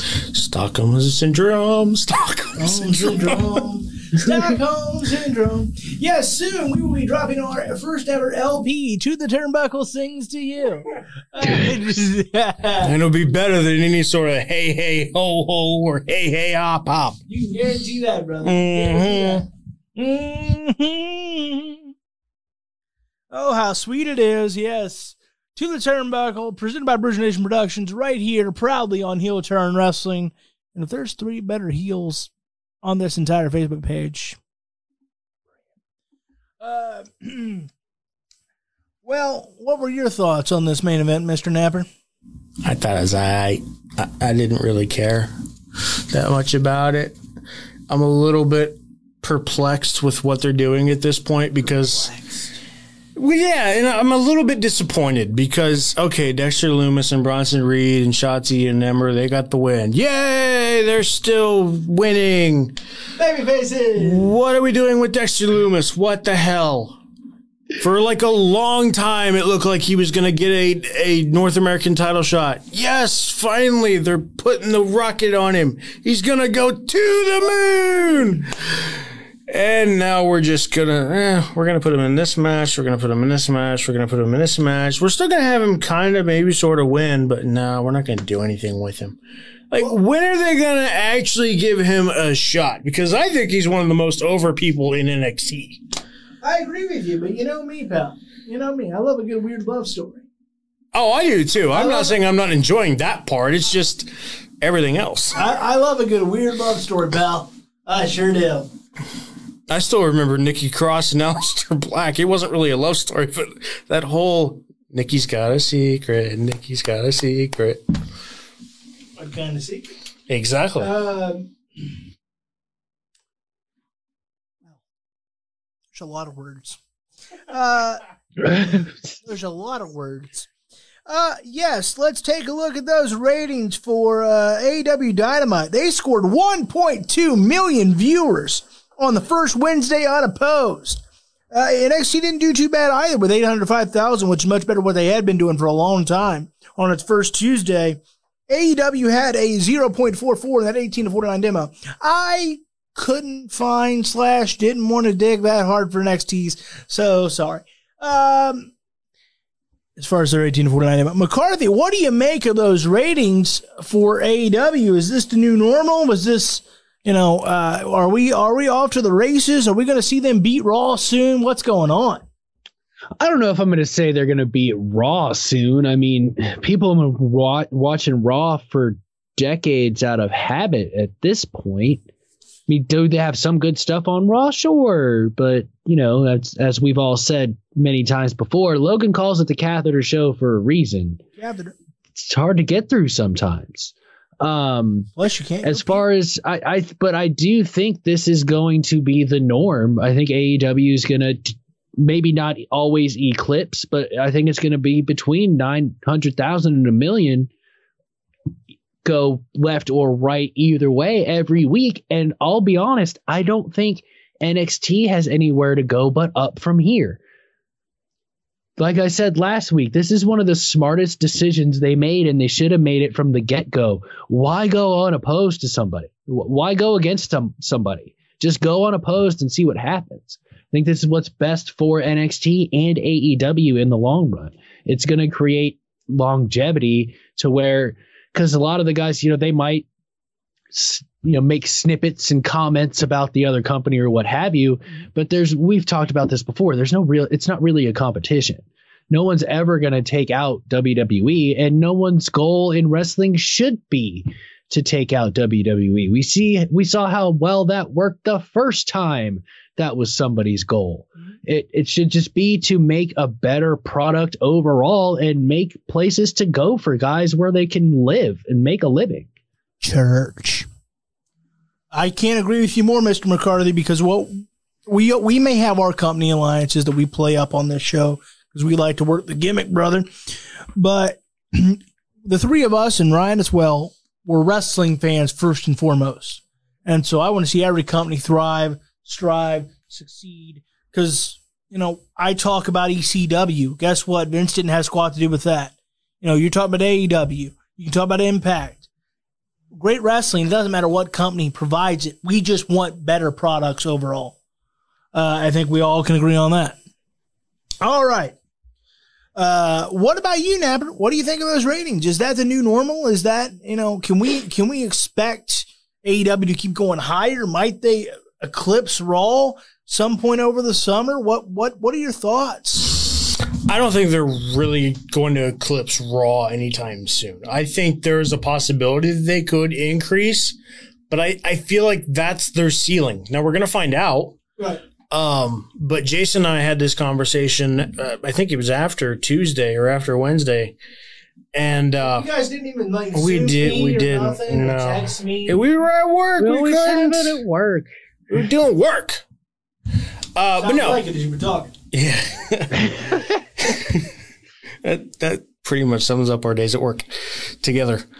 I Um, mean, lately we've been together for 45 minutes, so yeah, that kind of does sum up our days at work. Quick conversation, then peace out. shh, they don't need to know about that. Oh, okay. Save the ego. Uh, but no, we had the conversation at work, and it. I don't know if they're going to eclipse Raw. I honestly don't even know if they're going to get better because the the question I have for them is is what does happen next because we kind of saw this last time when both of these debuted on Wednesday nights. They hit really high marks and then it kind of fell off. Mm-hmm. The question is going to be what's going to happen the week after. I don't really, yes, it's really cool to see them hit over a million again. What do you do next? That's where I'm concerned. What do you do consistently? Because they did put on a great dynamite. They really did. And NXT put on a really great show as well.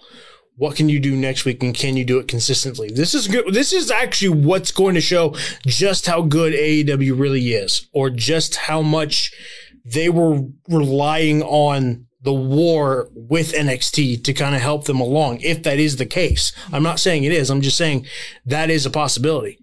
So it's really going to depend how they carry themselves because yeah, they can still make the little quips at WWE Monday nights and stuff like that.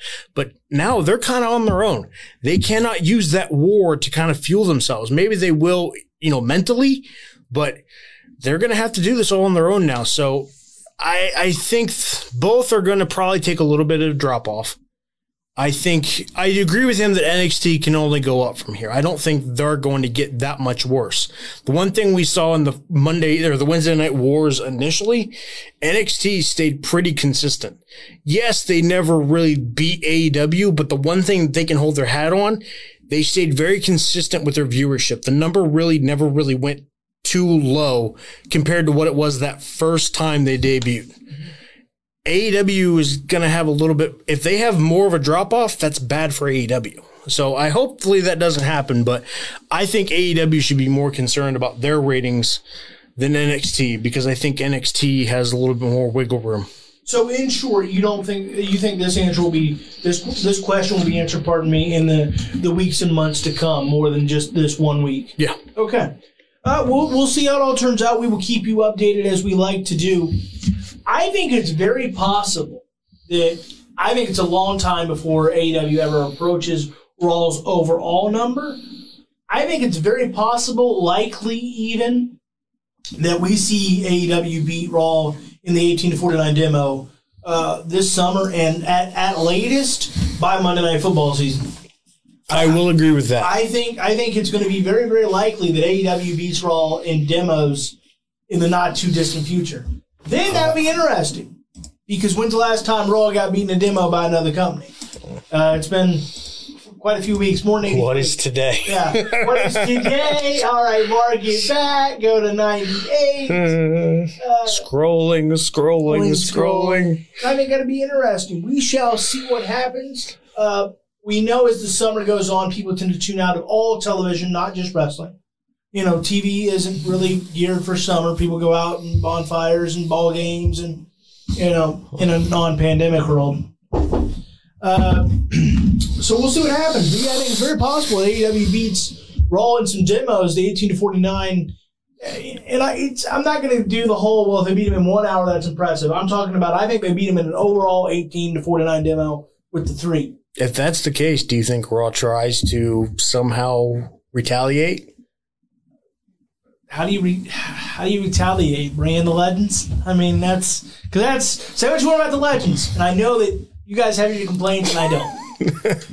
the highest rated Raw of the year is still Legends Night. Casuals like them, and a few diehards like myself do.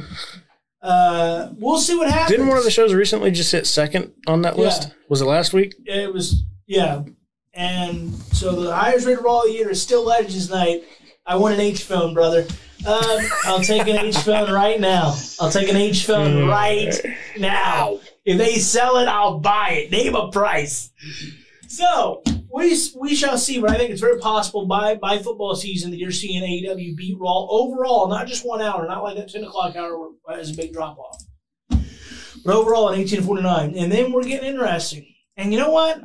I know this is going to sound weird, but I kind of hope it happens because again, I think the retaliation is Legends Night Part Two. and do I want more Legends Night? You're damn right I do. Uh, At least, hey, love me for being consistent. yeah, yeah, yeah. So, because that's the only thing you can do. Yeah, you- you're not yeah, moving yeah. you're not moving Raw off Mondays. So, like, it, it's in the brand. All he, all he can do is It's in the brand, brother. call me, call Terry. Mark, can you make it? That should be his first call. Amen. And it should be anyway. Uh, it must should be anyway. Be my first call. So we'll see what happens. We will keep you up to date on all the ratings, comings, and goings because it's going to be interesting to see over the summer and as we approach football season. Uh, a few few new news and notes to hit. Uh, MLW is coming to Vice TV. That was just announced last night.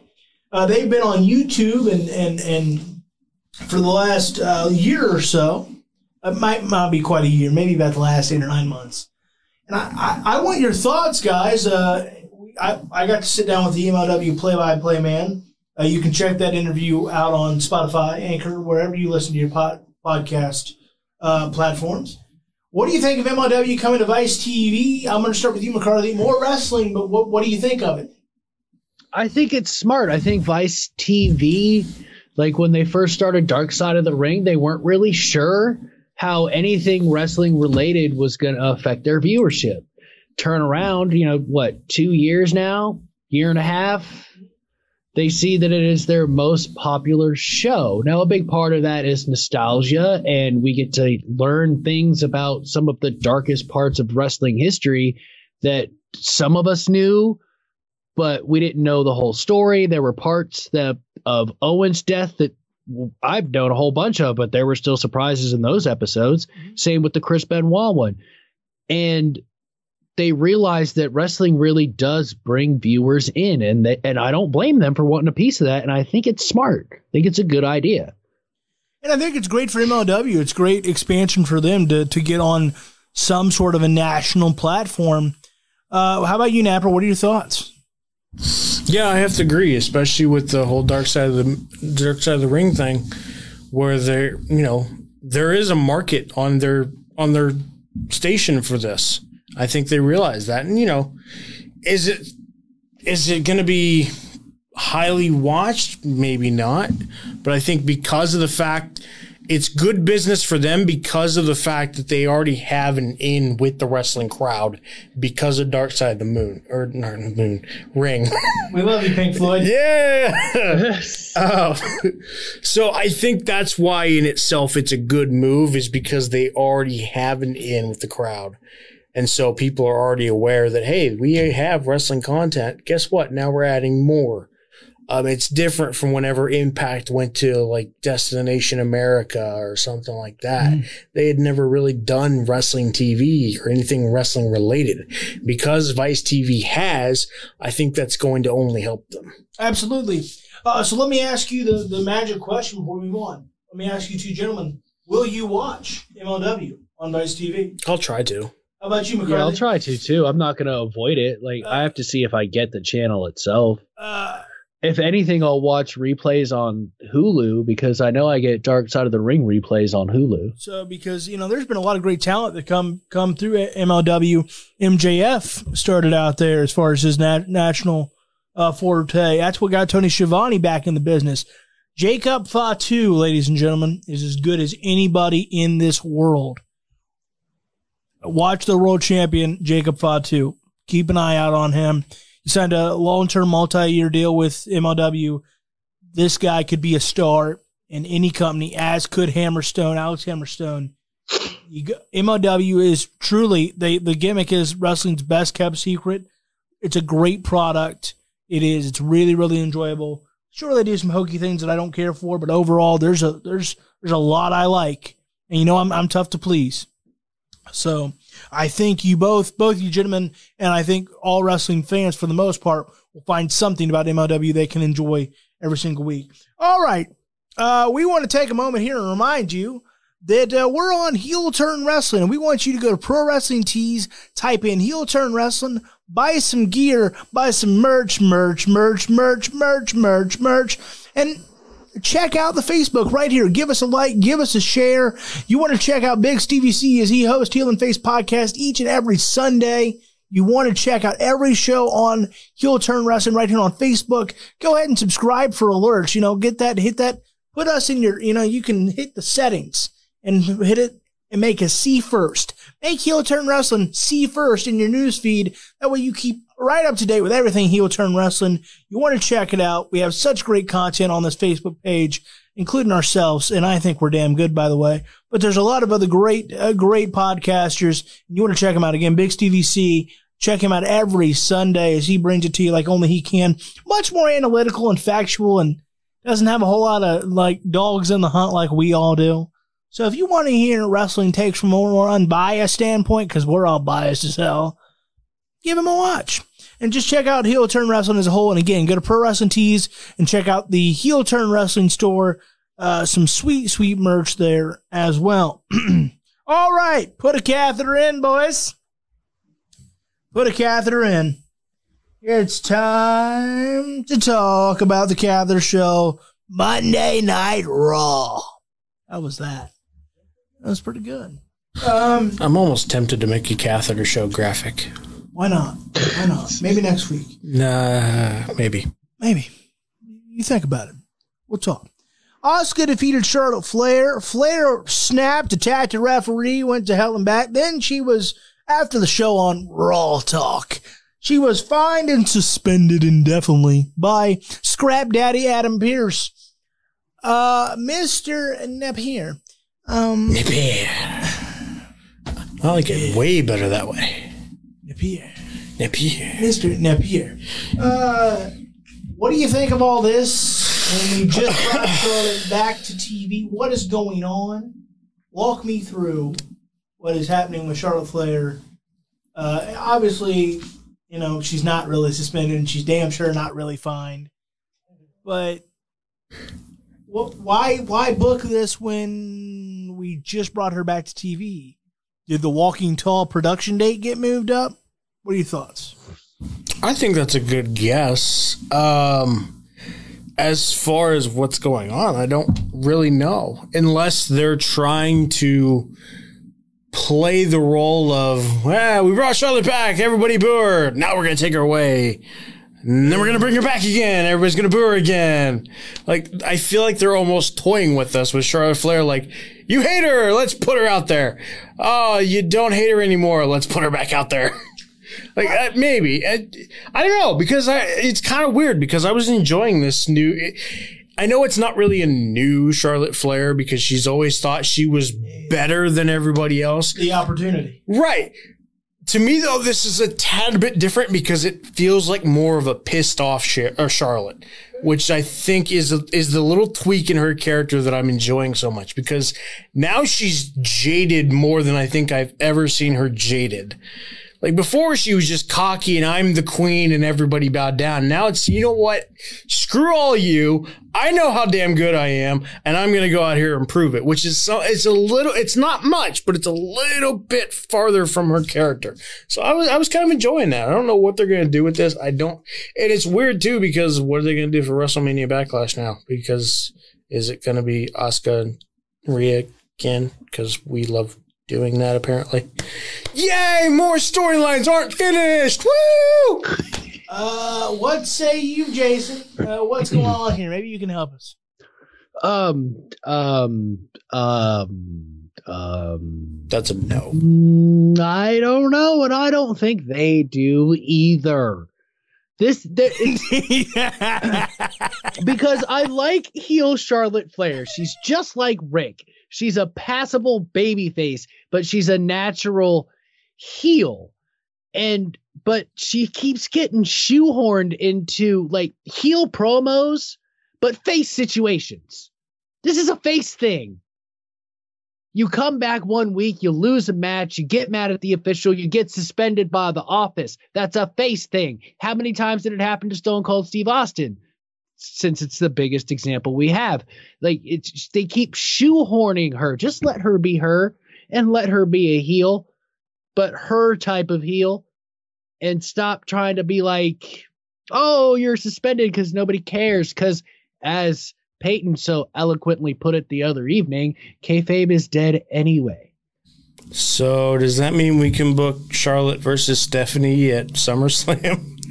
Sure, I that sounds like a great idea. I'd actually pay money to watch that. That's all right. I'm not kidding. I really Charlotte would. Flair could get a respectable match You know what? out I'd of pay my four ninety nine the a month to billion watch dollar that princess. too, and watch a little bit of Psych in between if I don't finish it before then. Hmm. You and Psych. I gotta tell you. I love that show. I gotta tell you, boys. I'm already on season four. good. Well, good for you. Good job. good for you. I gotta tell you, I, I thought that Charlotte Flair new ring gear was looking good. I said, hey, woo! Yeah, that was weird. It's like it's not quite the same robe, But, but it kind of is. yeah, I thought the red and black kind of Yeah, it was a good look. yeah, it looked like looked like her and Shinsuke Nakamura was like, here, let's exchange some ideas. uh, They probably did. Uh, well, nope, not going there. Uh, uh me too. Uh,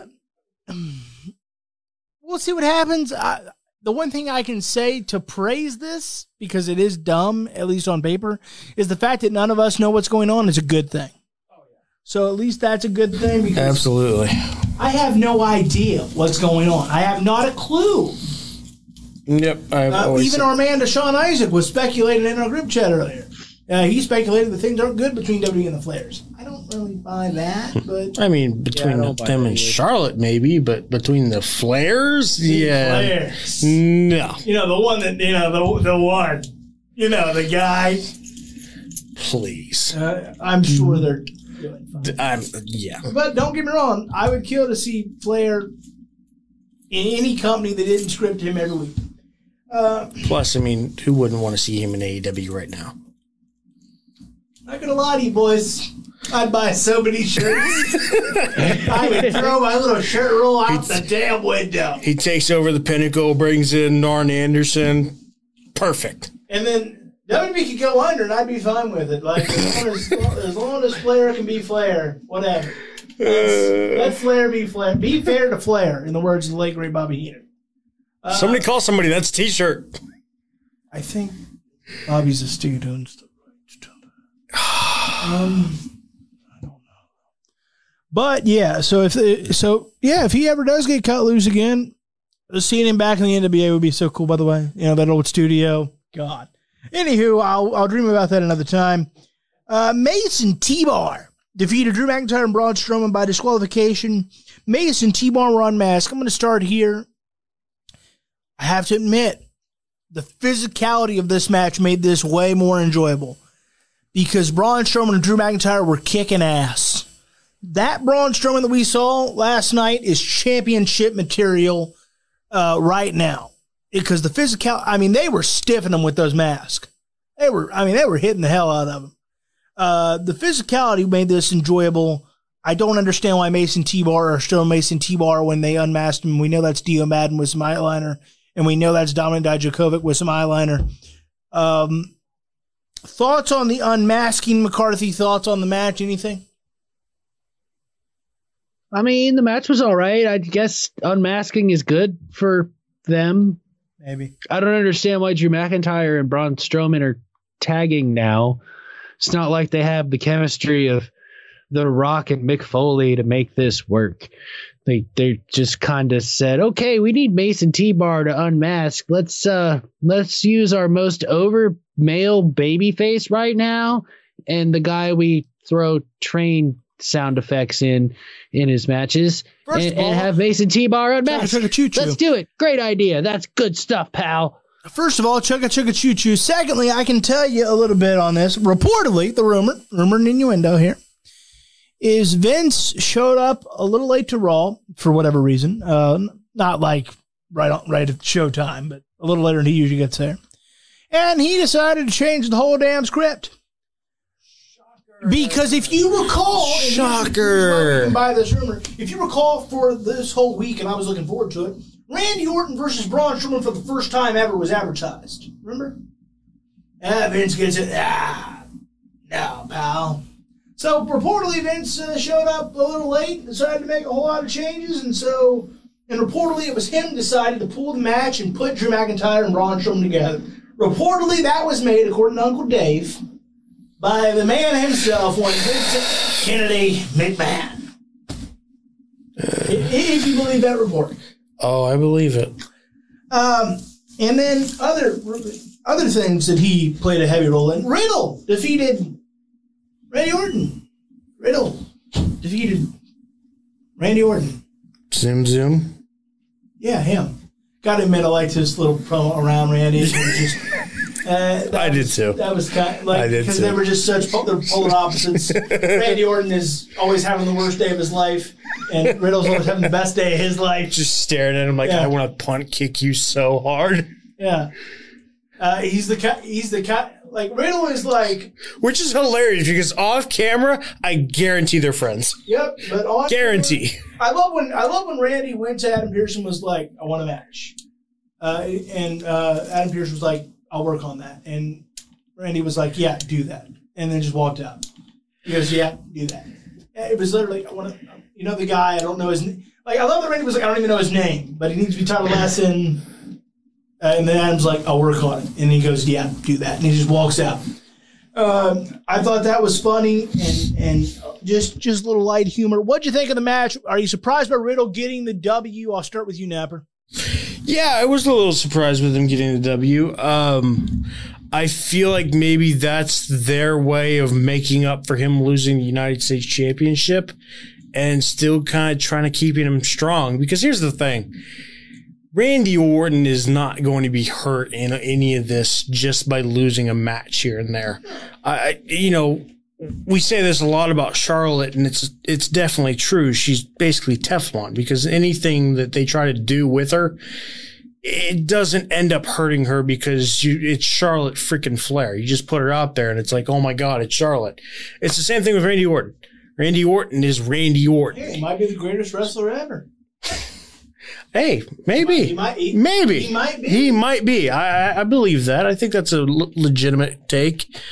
Um, but it- like I said, it's Randy Orton, so no matter what you really put him through, it's really not gonna like he was with the Fiend for how many months, and it's like, all right, Randy Orton's getting a title shot or potential title shot, and we're like, all right, cool, Randy Orton probably deserves it. He's Randy Orton. He's Randy Orton. Randall Keith. Like nobody had complaints. It was Braun Strowman, like why, but Randy Orton, nobody Yeah, cares. right, He's Randy Orton. Uh, Mr. Mr. McCarthy, thoughts on this uh, match? Riddle getting the W, and, and do you think it's possible and I, that maybe Randy Orton's getting ready to take some time off, and that's why he put Riddle over? I don't know if he's getting ready to take time off just yet, but I do know he's gonna. He's trying to. He's he's being a professional. I think that's why this match happened. Like I think this is a better hand. match than what we would have gotten um, from Braun Strowman and Randy Orton because we still got a first time ever, like a legit first time ever, and it was really well done. Um, like you guys said, Randy's Randy. Like who did we get tired of in the Randy Fiend feud? Uh, what Randy?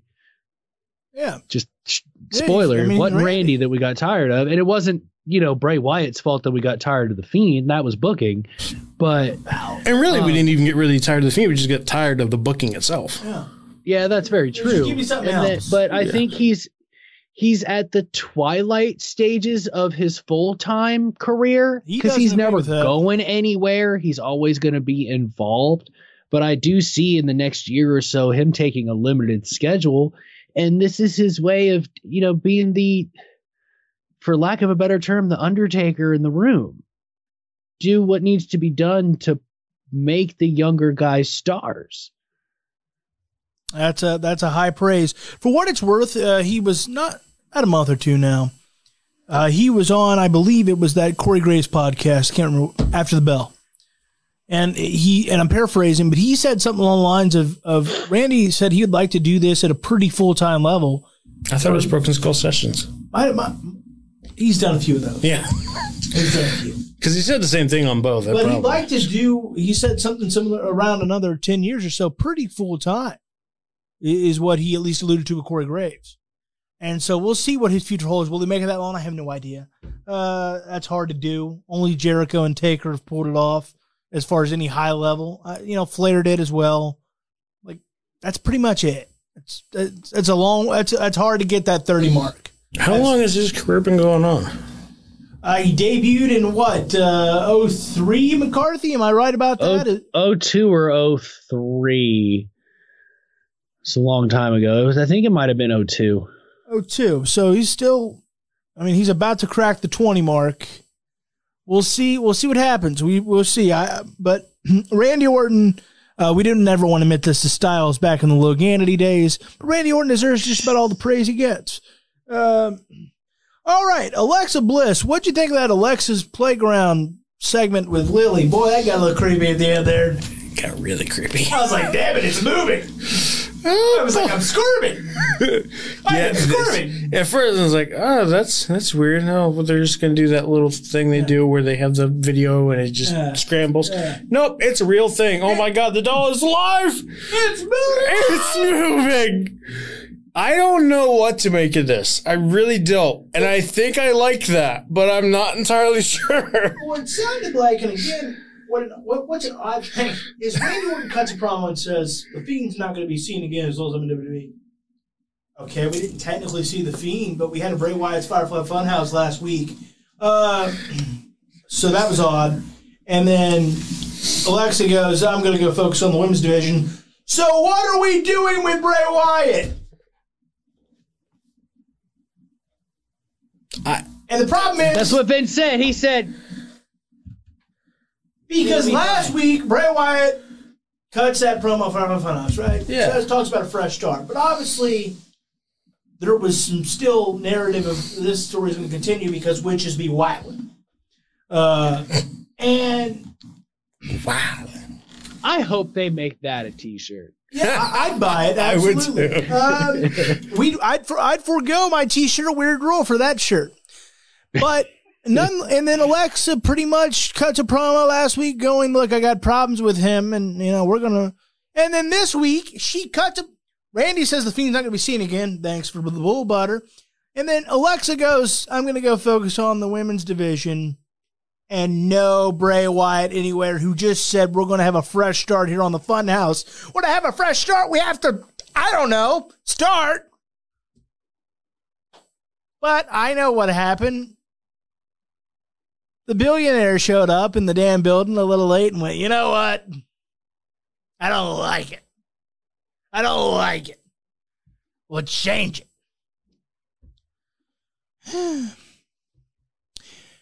McCarthy, any thoughts on Alexa's playground and the and where Alexa Bliss is heading and what the hell is going on with Bray Wyatt? I mean, it was weird and creepy, so I think they got their point across, but I have oh, no Oh, it- idea it- what it- they're doing. it- look, and I'll be honest, what makes me the most nervous is this is like WCW stuff, like not the angles, but the change in stuff an hour before the show. Like that's what always makes me nervous, and I think that's why I'm always so hard on on Vince and his booking decisions lately. It's like, dude, you're doing stuff they were doing in WCW. What are you doing right now? But the problem is, the problem is, and CM Punk may have not been accurate when he cut the promo, but it's true now. He's making money in spite of him. He's making more money than ever in spite of himself. Remember promo uh, the pipe bomb? You know, Yeah. Goes, Vince is going to make money despite himself. He's making so much money, it doesn't matter. The problem was that WWE was no longer turning a profit. They were in the red. WWE is nowhere near the red. They are bleeding green like an infection. They are bleeding green. So, as much as he seems to be the creative lowlight, and I will always say he's a creative genius, because every now and again he'll still strike something and go, whoa. The Fiend is kind of proof of that. But at, creatively, I'll make no bones about it. he's at a low light. The difference is, unlike Bischoff and whoever was making the financial decisions, Ted Turner, whomever, Vince hasn't lost a damn thing as far as his business mind goes because he's just getting more savvy and he's just getting more screwy. Well, my creative sucks, so those 10 people got to lose their job. My shareholders are going to be happy. I don't know. I, I don't know. He is literally the mad scientist that hasn't failed yet. It's, you know, it's literally what are you going to do? Because until it proves to be a profit issue, because people always go, well, you know, his shareholders could buy him out. Yes, they could. The problem is shareholders don't know the first thing about wrestling and what matters. So as long as I see, they might even question the ratings, and I've heard them question it. But then they look at those profits and they go, "Who the hell cares about the ratings?" Uh, it's it is such a weird conundrum because creatively he's at a low light, but his business sense is as sharp as every thumbtack Mick Foley's ever taken. It's so weird. It's so weird. All right. Any thoughts on Damian Priest defeating The Miz and that continuing? And why the hell is Maryse back on TV? Not that I don't like looking at her. And no Johnny Drip Drip. No Johnny Drip Drip. Um, Because they gotta split up the Miz and Johnny Drip Drip. why don't they officially do that in a story? But they Well, just that would make sense, but didn't we just have this conversation about Vince McMahon's nonsense? He keeps making money. I don't know. I know it, I just, don't it doesn't make it. It I don't just because he's making money doesn't make it any less nonsense. I don't know. And the problem is, neither does he, because he shows up and goes, you know what? I don't like it. Oh, God. Any thoughts on Damian Priest defeating the Miz? Okay, nothing. Fine. Let's. We're gonna have not really. we're gonna have fun the rest of this show. the WWE product. We're gonna have a little fun here. To we're, we will make our rebellion predictions to close the show. We're gonna have a little fun here, and I got to thinking, boys. You know, the Hall of Fame is still fairly fresh in our minds, and And we love to have hotly contested debates on who, who belongs in and who belongs out. Not necessarily McCarthy because he thinks it's all fake anyway. Um, so I went to the trouble of, you know, I reached out to you this week. Send. And did you like my little send? Um, and I, I said, why don't we come up with some Hall of Fame picks for who we'd like to see inducted in 22? This is not my official predictions. This is who I'd like to see inducted in 22 and I think deserves it. Would you like me to start? Do you want to start? McCarthy, do you want to start? Well, you don't even care. So, Wow, I made my predictions. Jeez. so who wants to start? You can start. All right, we'll start with me. We shall start with my list. We will. We did you go through the trouble of making said uh, graphic? So, I did. uh, well, in that case, put said graphic on thy screen. One second. One second.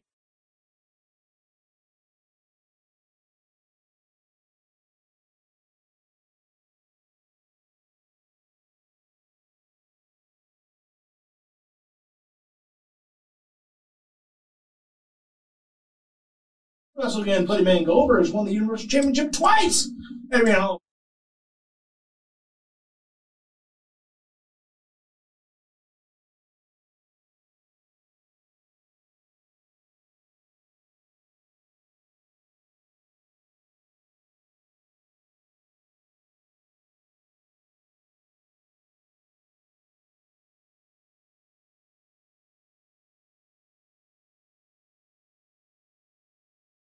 of the term extreme and hardcore and forget all that i know that that's what i love him for but look at all the great stuff he did in japan in the 70s and 80s he deserves his own speech in dallas texas and probably a bunch of people hopefully next year Terry Funk deserves it. Next, a very controversial one, the franchise Shane Douglas. Now, I know his run as Dean Douglas was a catastrophic failure due to a lot of things. Some included him and some didn't but his run as the franchise for about four to five years there was as good as anybody in this business, and he was cutting promos better than anybody in this business.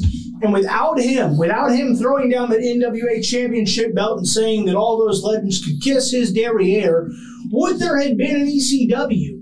And therefore, would there have been an ECW for Vince to eventually make a profit on?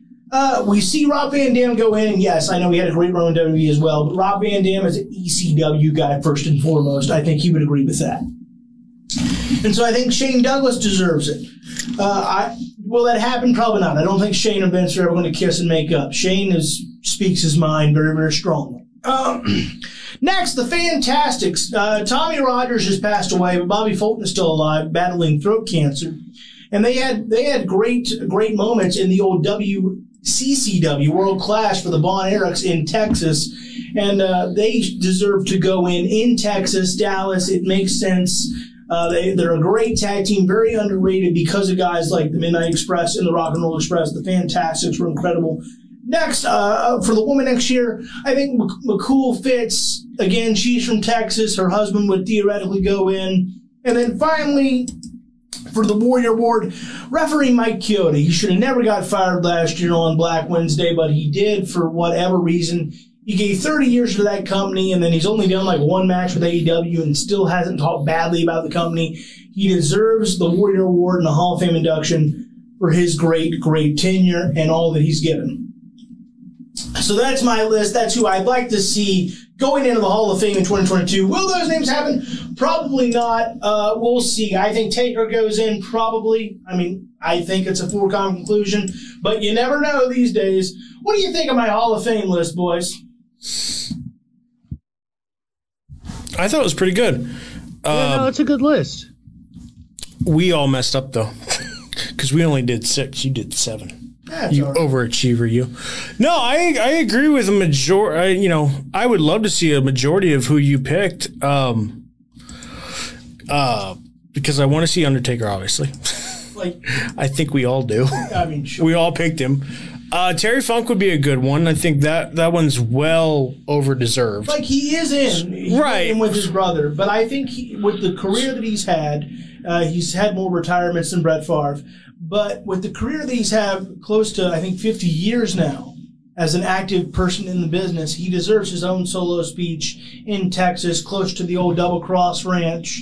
He just deserves it in so many ways. Um, McCool, I agree. I it would be very interesting to see a K or not kayfabe, but you know, a real life couple actually go in in the same year. I don't know if we've actually ever seen that before. That would be pretty interesting. Um, Shane Douglas, I don't think is gonna. I agree with you. I don't think that's probably Oh, the not- li- yeah, I don't think it's ever happened. No, He did, but he deserves it based on his ECW tenure. He was he was criminally underrated because of how good WWE and WCW was at the time. Those promos were incredible. Scott, I uh, I don't ever really see that one happening. That's, It's that's something that if he ever come, I don't know if Vince will ever forgive Shane Douglas, but Vince would easily forgive Scott Steiner. It's Scott go, Steiner that yeah, has to, yeah. To go, all right, fine. Uh, and then Chioda. I definitely agree with Chioda. Um, have we seen a ref go in before? I don't think so. Uh, the only ref I can think of going into a Hall of Fame is, is TNA did put Earl Hebner into their Hall of Fame, Yeah. and that was deserved. He's been he was there a long, long time. Well, this I think this would definitely be the same case. I, I would love to see referees start going in Yeah, because I think you know we've already established that this is not you know it has to be all wrestlers and this that like they've put promoters in. They've obviously now with the Warrior Award put employees in. Like let's just let this be people who were involved with the business, were a part of the business. No one else deserve like, refs especially deserve that honor, especially if they've been there for a long time. And I think Chioda is definitely one of those guys. you think about you know, and we know this, but some people don't know just what a key part a referee can play in a wrestling match. Yeah. you know, to keep everything going. And so I think it's very important. Uh, who wants to go next to give their list, fellas? Uh, you know, we've Do you want to do either one of us, or do you want to go through Ryan's list? Because I have him on here too. uh, sure. Let's do Ryan's next, and then and then you guys can go through yours. All right. So, whoops, let me turn that down a little bit. Looks like I peaked us a little bit. Ryan has looks like Fit Finlay, Stacy Keibler. That would be pretty Those good. legs. uh, Batista, since he didn't go in this year. Undertaker, Crime Time, and then Bam Bam Bigelow. I have from the. I have no disagreements with any of those. yeah, I can't. I can't disagree. Again, Finlay's given a lot to the company. He was furloughed and then brought. He's been brought back since. Uh, Keibler played a, an important role in that that bra and panties divas era. Uh, Batista, of course, is going to go in. The Undertaker, we've said enough about him for a lifetime. And I'll continue to do so. Uh, Crime Time, especially, they were for about two to three years there. They were some of the most entertaining stuff on Raw. And then with what Shad uh, unfortunately lost his life doing, he deserves on that alone. And the Beast from the East, Bam Bam Bigelow, great run in WWE, great run in WCW, member of the Triple Threat in ECW with Shane Douglas. There's not a place that Bam Bam didn't make better. He deserves it very, very much so. and still being recognized even to this day. Um, I don't remember when it was, but Bronson Reed actually had gear that Yeah. was yeah, a few months ago. Yeah, it was tailored to Bam Bam Bigelow. So still making a big impact on a lot of big guys. So absolutely. You guys know why he wore that gear, right? Bam Bam. what? You guys know why he wore that style gear, right? I don't. Go ahead and go ahead and. Uh, Oh. elaborate. Well, it's a callback to when he ran into that burning house and saved that child and got burns. Oh, that makes sense.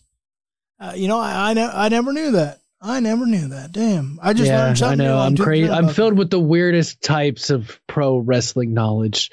Well, hey, uh, look, that's what we're here to teach each other. Like I said, I love Bam Bam. Uh, you know, uh, I have I have the Triple Threat logo on on my body here, and of course the B in the Triple Threat is one Bam Bam Bigelow. So I, I love uh, I love Bam Bam, and I, I I I I hope and pray we see a day where he gets in. All right, boys, who wants to start between you two? Any meaning? go? money? Huh? Go ahead, Travis. Me? Go ahead, bro. All right. I had kind of similar ones to you guys. Mine, though, might have a couple of surprises in it. Uh, let's start off with I picked Michelle McCool as well as you did because I think it would be pretty interesting to see a uh, couple go in together. I also picked Undertaker. I picked Batista. Same reason. You know, he didn't go in last year, so I assume he's probably going to go in this year. Crime Time, same thing. Shad, you know, you, I'd like to see them put Shad in at some point, whether it be the Warrior Award or as Crime Time. I think it would be interesting to see if they would be willing to do both. Crime Time go in, but he, Shad as an individual gets the Warrior Award. And then my uh, interesting picks come in. Luke Harper. That's not the most interesting one, right? I know, I know.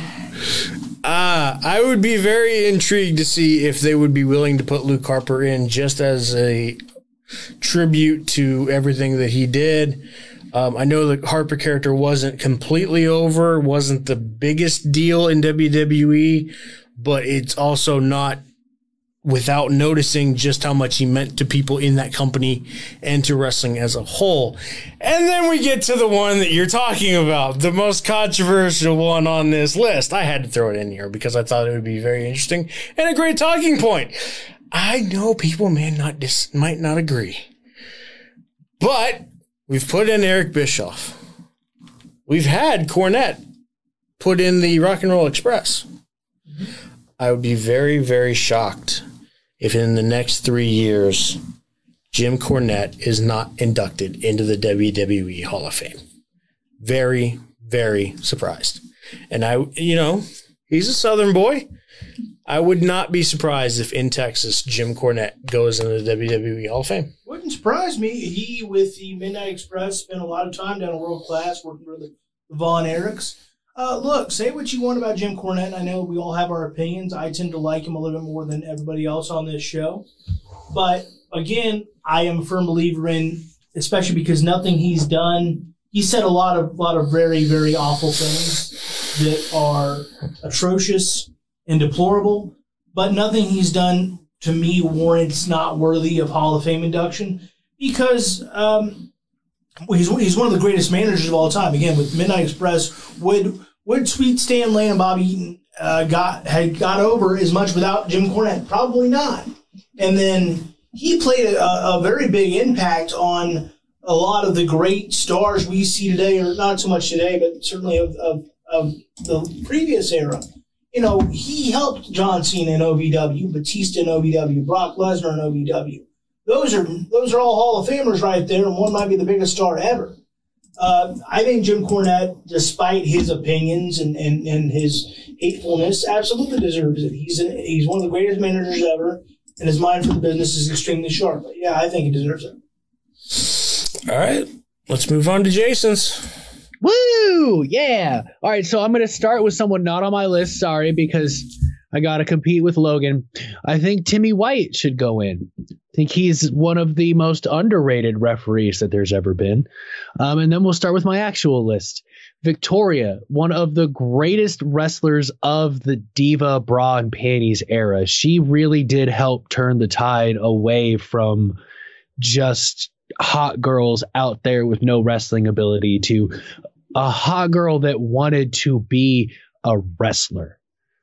Then you have The Rock. I mean, how can you not put want to put The Rock in the Hall of Fame? Whether you like that he left WWE for acting or not is kind of irrelevant to the conversation. He was in some of the biggest matches and biggest moments, not only of WrestleMania, but throughout the calendar year. He's got some Absolutely. memorable moments that are Hall of Fame worthy. I mean, the I Quit match with Mick Foley, he put that match up on the map, made that super popular in the late 90s, early 2000s.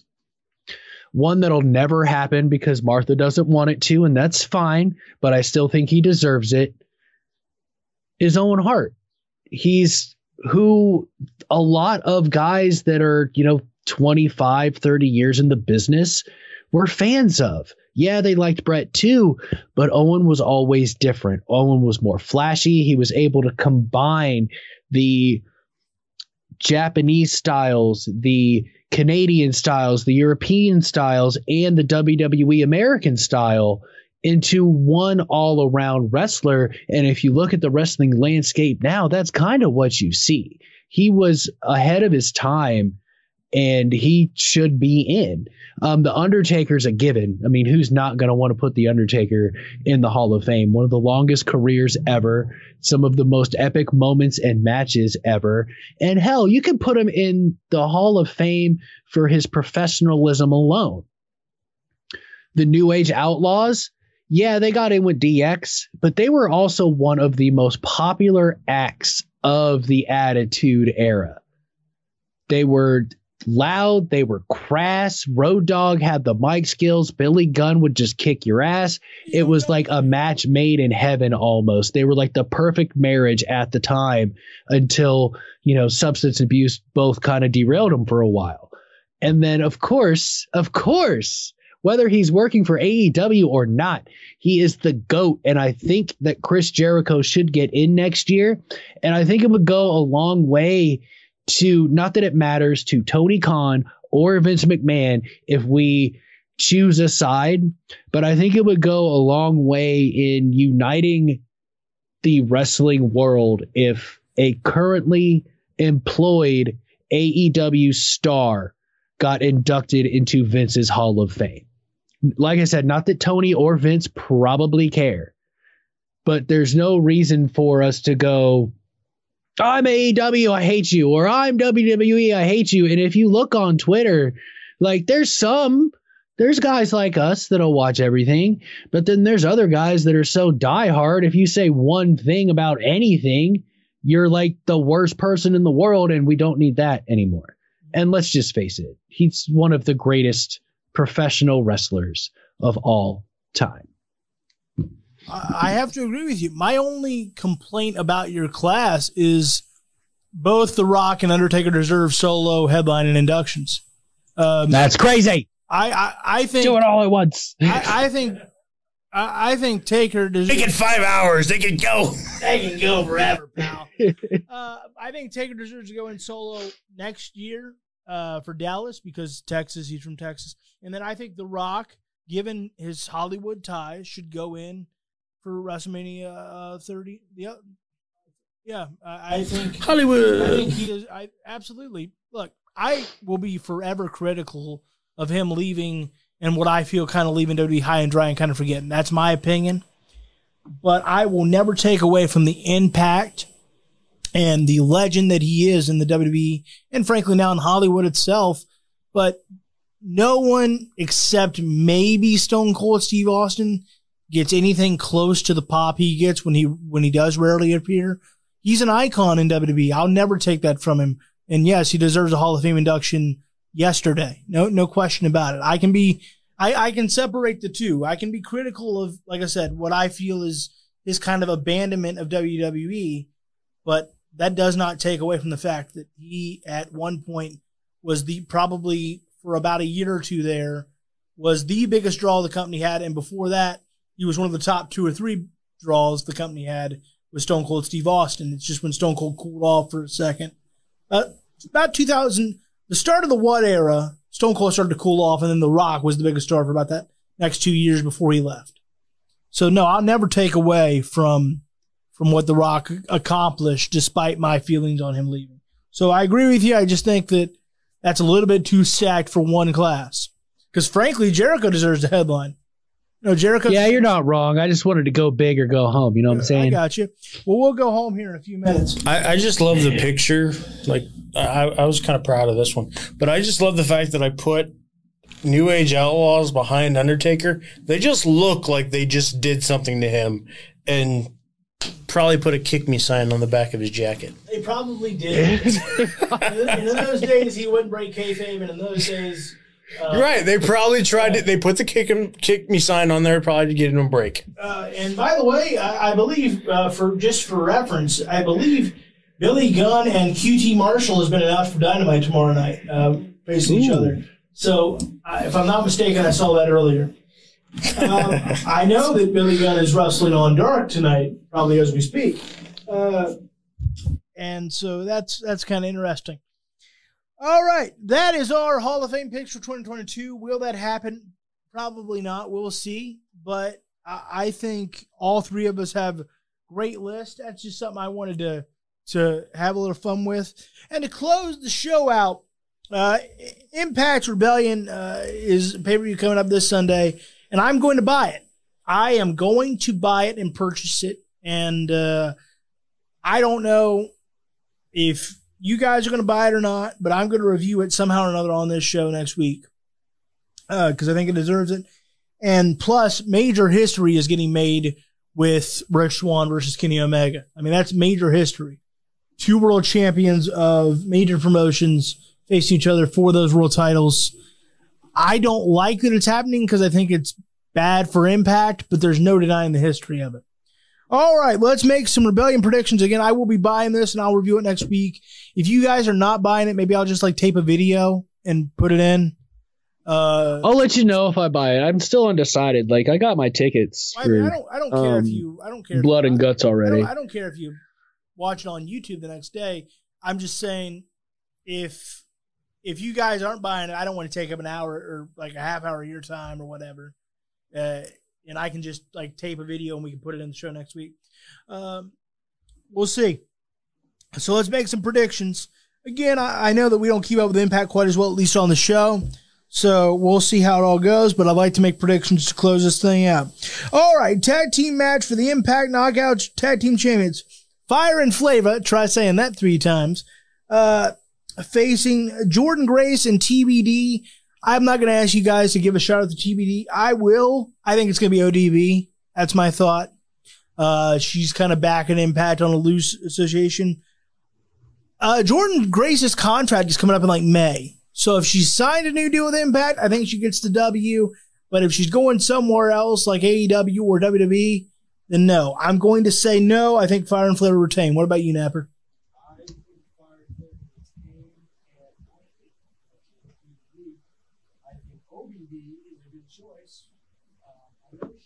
You're muted, buddy. Explain. Websites. That explains so much. Uh, I think it is going to be Fire and Flavor, and I am going to make a prediction on who the uh, um, who the TBD is. I do think OBD is a good choice, but and I know she just kind of technically recently retired, but I would be I wouldn't be surprised if maybe they threw Jazz out there with her. We'll see. We'll see. We'll see. What about you, McCarthy? Who you got? I'm I'm going fire and flavor. Uh, any guesses on the He threw some flavor on that pronunciation. any guesses on the TBD? Nope. All right, buddy. Uh, eight man tag team match: Chris Sabin, Eddie Edwards, James Storm, and Willie Mack versus Violent by Design, which is Eric Young, Deaner, Joe Doering, and Rhino. I'm going to go Violent by Design. I don't know that this match will take place because Eric Young has reportedly tore his ACL. We'll see if the match ends up taking place or not. But assuming it does, I'm going to go Violent by Design, uh, getting the W. What about you, Napper? I'm going to agree with that. Violent by design. How about you, McCarthy? Did we all just share notes? Violent by design. Again, that's if the match takes place. Eric Young has a, reportedly a torn ACL, but you could always kind of get through it for one match. Kurt Angle did that for a long time. He wrestled like a whole year at Impact with a torn ACL. Um, last man standing match: Trey Miguel versus Sami Callihan. I think this match could really steal the show on the card. Uh, I'm going to go Trey Miguel. They're kind of using Sami as the propped up veteran. What about you, McCarthy? I'm going Sami Callihan. All right, brother. What about you, Napper? I'm going to go Miguel because of the same reason you said. I think they're using Sami Callihan as kind of a veteran right now. Uh, next, uh, two former WWE guys, Matt Cardona versus Brian Myers. Who you got, Napper? I'm going to go Cardona. How about you, McCarthy? Myers. I'm gonna go Cardona. I, I think uh, I, I think he's the bigger name, and I think he's the better better choice as far as who, who to win that. But we'll see if the most professional wrestler can get it done. Three man match for the Impact X Division Championship. Ace Austin, of course, he'll have Madman Fulton in his corner versus Josh Alexander versus T- TJP. I think Ace Austin's going to retain. What about you, Napper? Yeah, I think that's pretty safe bet. How about you, McCarthy? I concur with you both. Ace Austin. boy, look at you. All right. So, singles match for the Impact Knockout Championship. Deonna Purrazzo versus Tenille Dashwood. Kaleb with the K will be in the corner. Who you got, Napper? I'm going to go Deonna Purrazzo. I uh, I don't think Daniel Dash was the one to really take the title away from her right now. How about you, McCarthy? I agree with Travis. Deonna Purrazzo. I agree with Travis as well. Uh, no, next, tag team match for the Impact World Tag Team Championships. FinJuice versus the Good Brothers. Who you got, Napper? I mean, I would be very, very surprised if it was not the Good Brothers, given everything that's going on with Impact and AEW. Uh, how about you, McCarthy? I am actually going to go with Finn Juice, and Juice Robinson is going to hit Karl Anderson with the Bruise Cruise, or whatever he calls it, to I'm going to go to the Good the Brothers titles. because I don't I don't think you're going to leave your. Uh, they did put the belts on them, but I don't think you're going to leave your belts on somebody that's going to spend most of the time in New Japan. I just don't think so. So I I think the Good Brothers get it back somehow or another.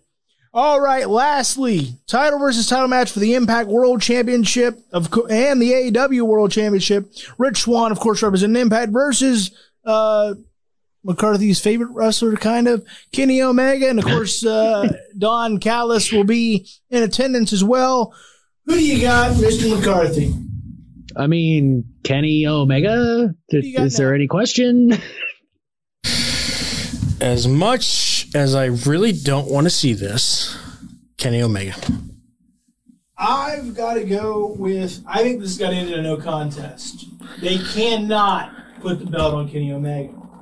They, they, they simply cannot. You you are prostituting your company if you do that. You didn't see Flair come get other people's top territory belts. They ended in a no contest, and you get out of there with a respectable match. And people go, "Damn, that was great." You, I don't think you can put the belt on Omega, and you can't put the AEW World Championship on Swann. My official thought is it's got to be a no contest, or else is Impact really its own company anymore? Can you understand my logic, McCarthy? Oh yeah, I totally get it. I've talked about that before, Um, but I don't know if they're gonna do it. Who knows? well, like we'll see. I think if Omega does win, for those of us that want Impact to still be its own thing, I think it's a very short run, very short. I think it's, you know, I think you get it off and by double or nothing uh, at the latest. So, I, but I'm going to say officially no contest. We shall see. I, if there is going to be an official winner, it's probably Omega. Boy, that would really be prostituting the company if you're Impact and Don Callis and Scott D'Amore and Powers the Bee. We shall see. But one thing that the reason I'm buying this is that's what that no matter whatever happens, this is history, people. You don't see two world champions of I know Impact has fallen very far, but still a major promotion versus another major promotion and two separate world titles on the line. This is history. It's not something you've seen since you know Flair's day, where he go travel around the country and take the NWA belt here. It's it's history. It's something that I think if you're a wrestling fan, you want to see. All right, let's wrap it up. Mr. McCarthy, it's plug-in time. Tell them about that show you host, the uh, the flagship Bruiser Nation Productions. Go ahead. Oh, the Bruze Cruze podcast, the only podcast that brings you pro wrestling for your ears each and every Thursday at one o'clock Eastern Standard Time, where we cover, where I call matches from New Japan Pro Wrestling and still covering the entirely ridiculously long G1 Climax 30 tournament. Absolutely, yes, sir. Anything else you want to hype, promote, uh, do anything, Mr. Bruze Cruze?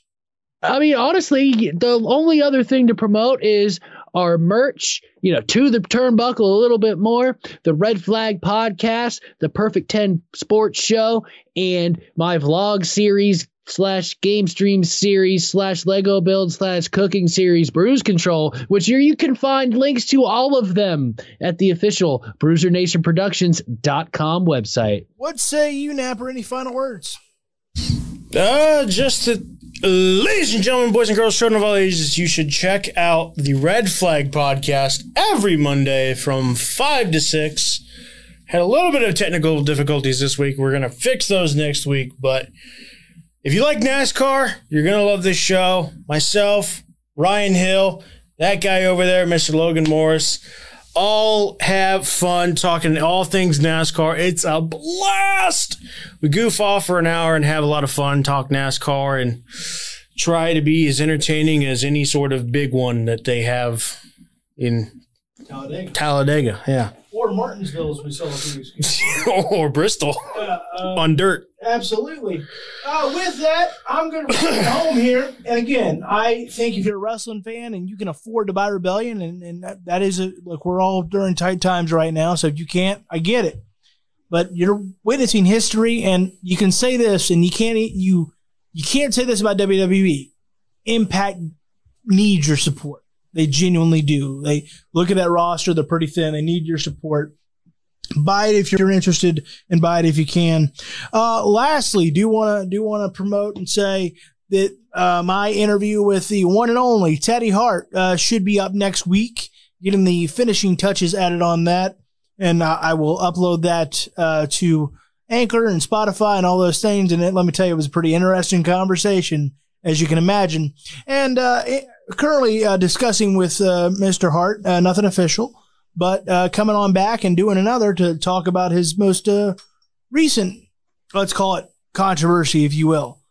So we'll see if that happens. I'll let you know if it does. But I've gotten to know Teddy recently over the last few weeks, and he's a he's an interesting guy, and I think he's a little misunderstood in certain ways. But stay tuned for that official announcement, and also uh, my interview with Nikita Koloff will be up here very shortly. Uh, so look forward to that. And as always, stay tuned for every episode of To the Turnbuckle every damn beautiful Tuesday, 5 to 8 right here live. And when are they up on Anchor, my boy? When are they up? When are they up? Uh, about Wednesday, about seven o'clock. Nice, nice, nice. With that, Maybe sooner if Travis gets me the shows before midnight. That's all right. That's all right. Uh, so yeah, be sure to stay tuned for uh, Teddy Hart and Nikita Koloff, and I have other interviews scheduled and coming up, and just something that you know, more content get, gets my, helps my interviewing chops, and uh, just a whole lot of fun, just a whole lot of damn good fun. Uh, you're not going to want to miss that conversation with Teddy Hart. With that, we're getting the hell out of here. It's about 8 p.m. Let's go watch some more wrestling. We'll be back here next week. And oh, final words. Buy some merch, merch, merch, merch, merch, merch, Merch, merch, merch, merch, merch, merch, merch, merch, merch, merch, merch. You're not doing a dance, McCarthy. Oh, sorry. All right. One more time. distracted. Merch, merch, Merch, merch, merch, merch, merch, merch, merch, merch, merch, merch. All right, we're out of here. Take care. We'll see you next week, 5 to 8. And check us out on Spotify and everywhere you listen to your podcast. We outie. Bye, Logan Ice. Bye.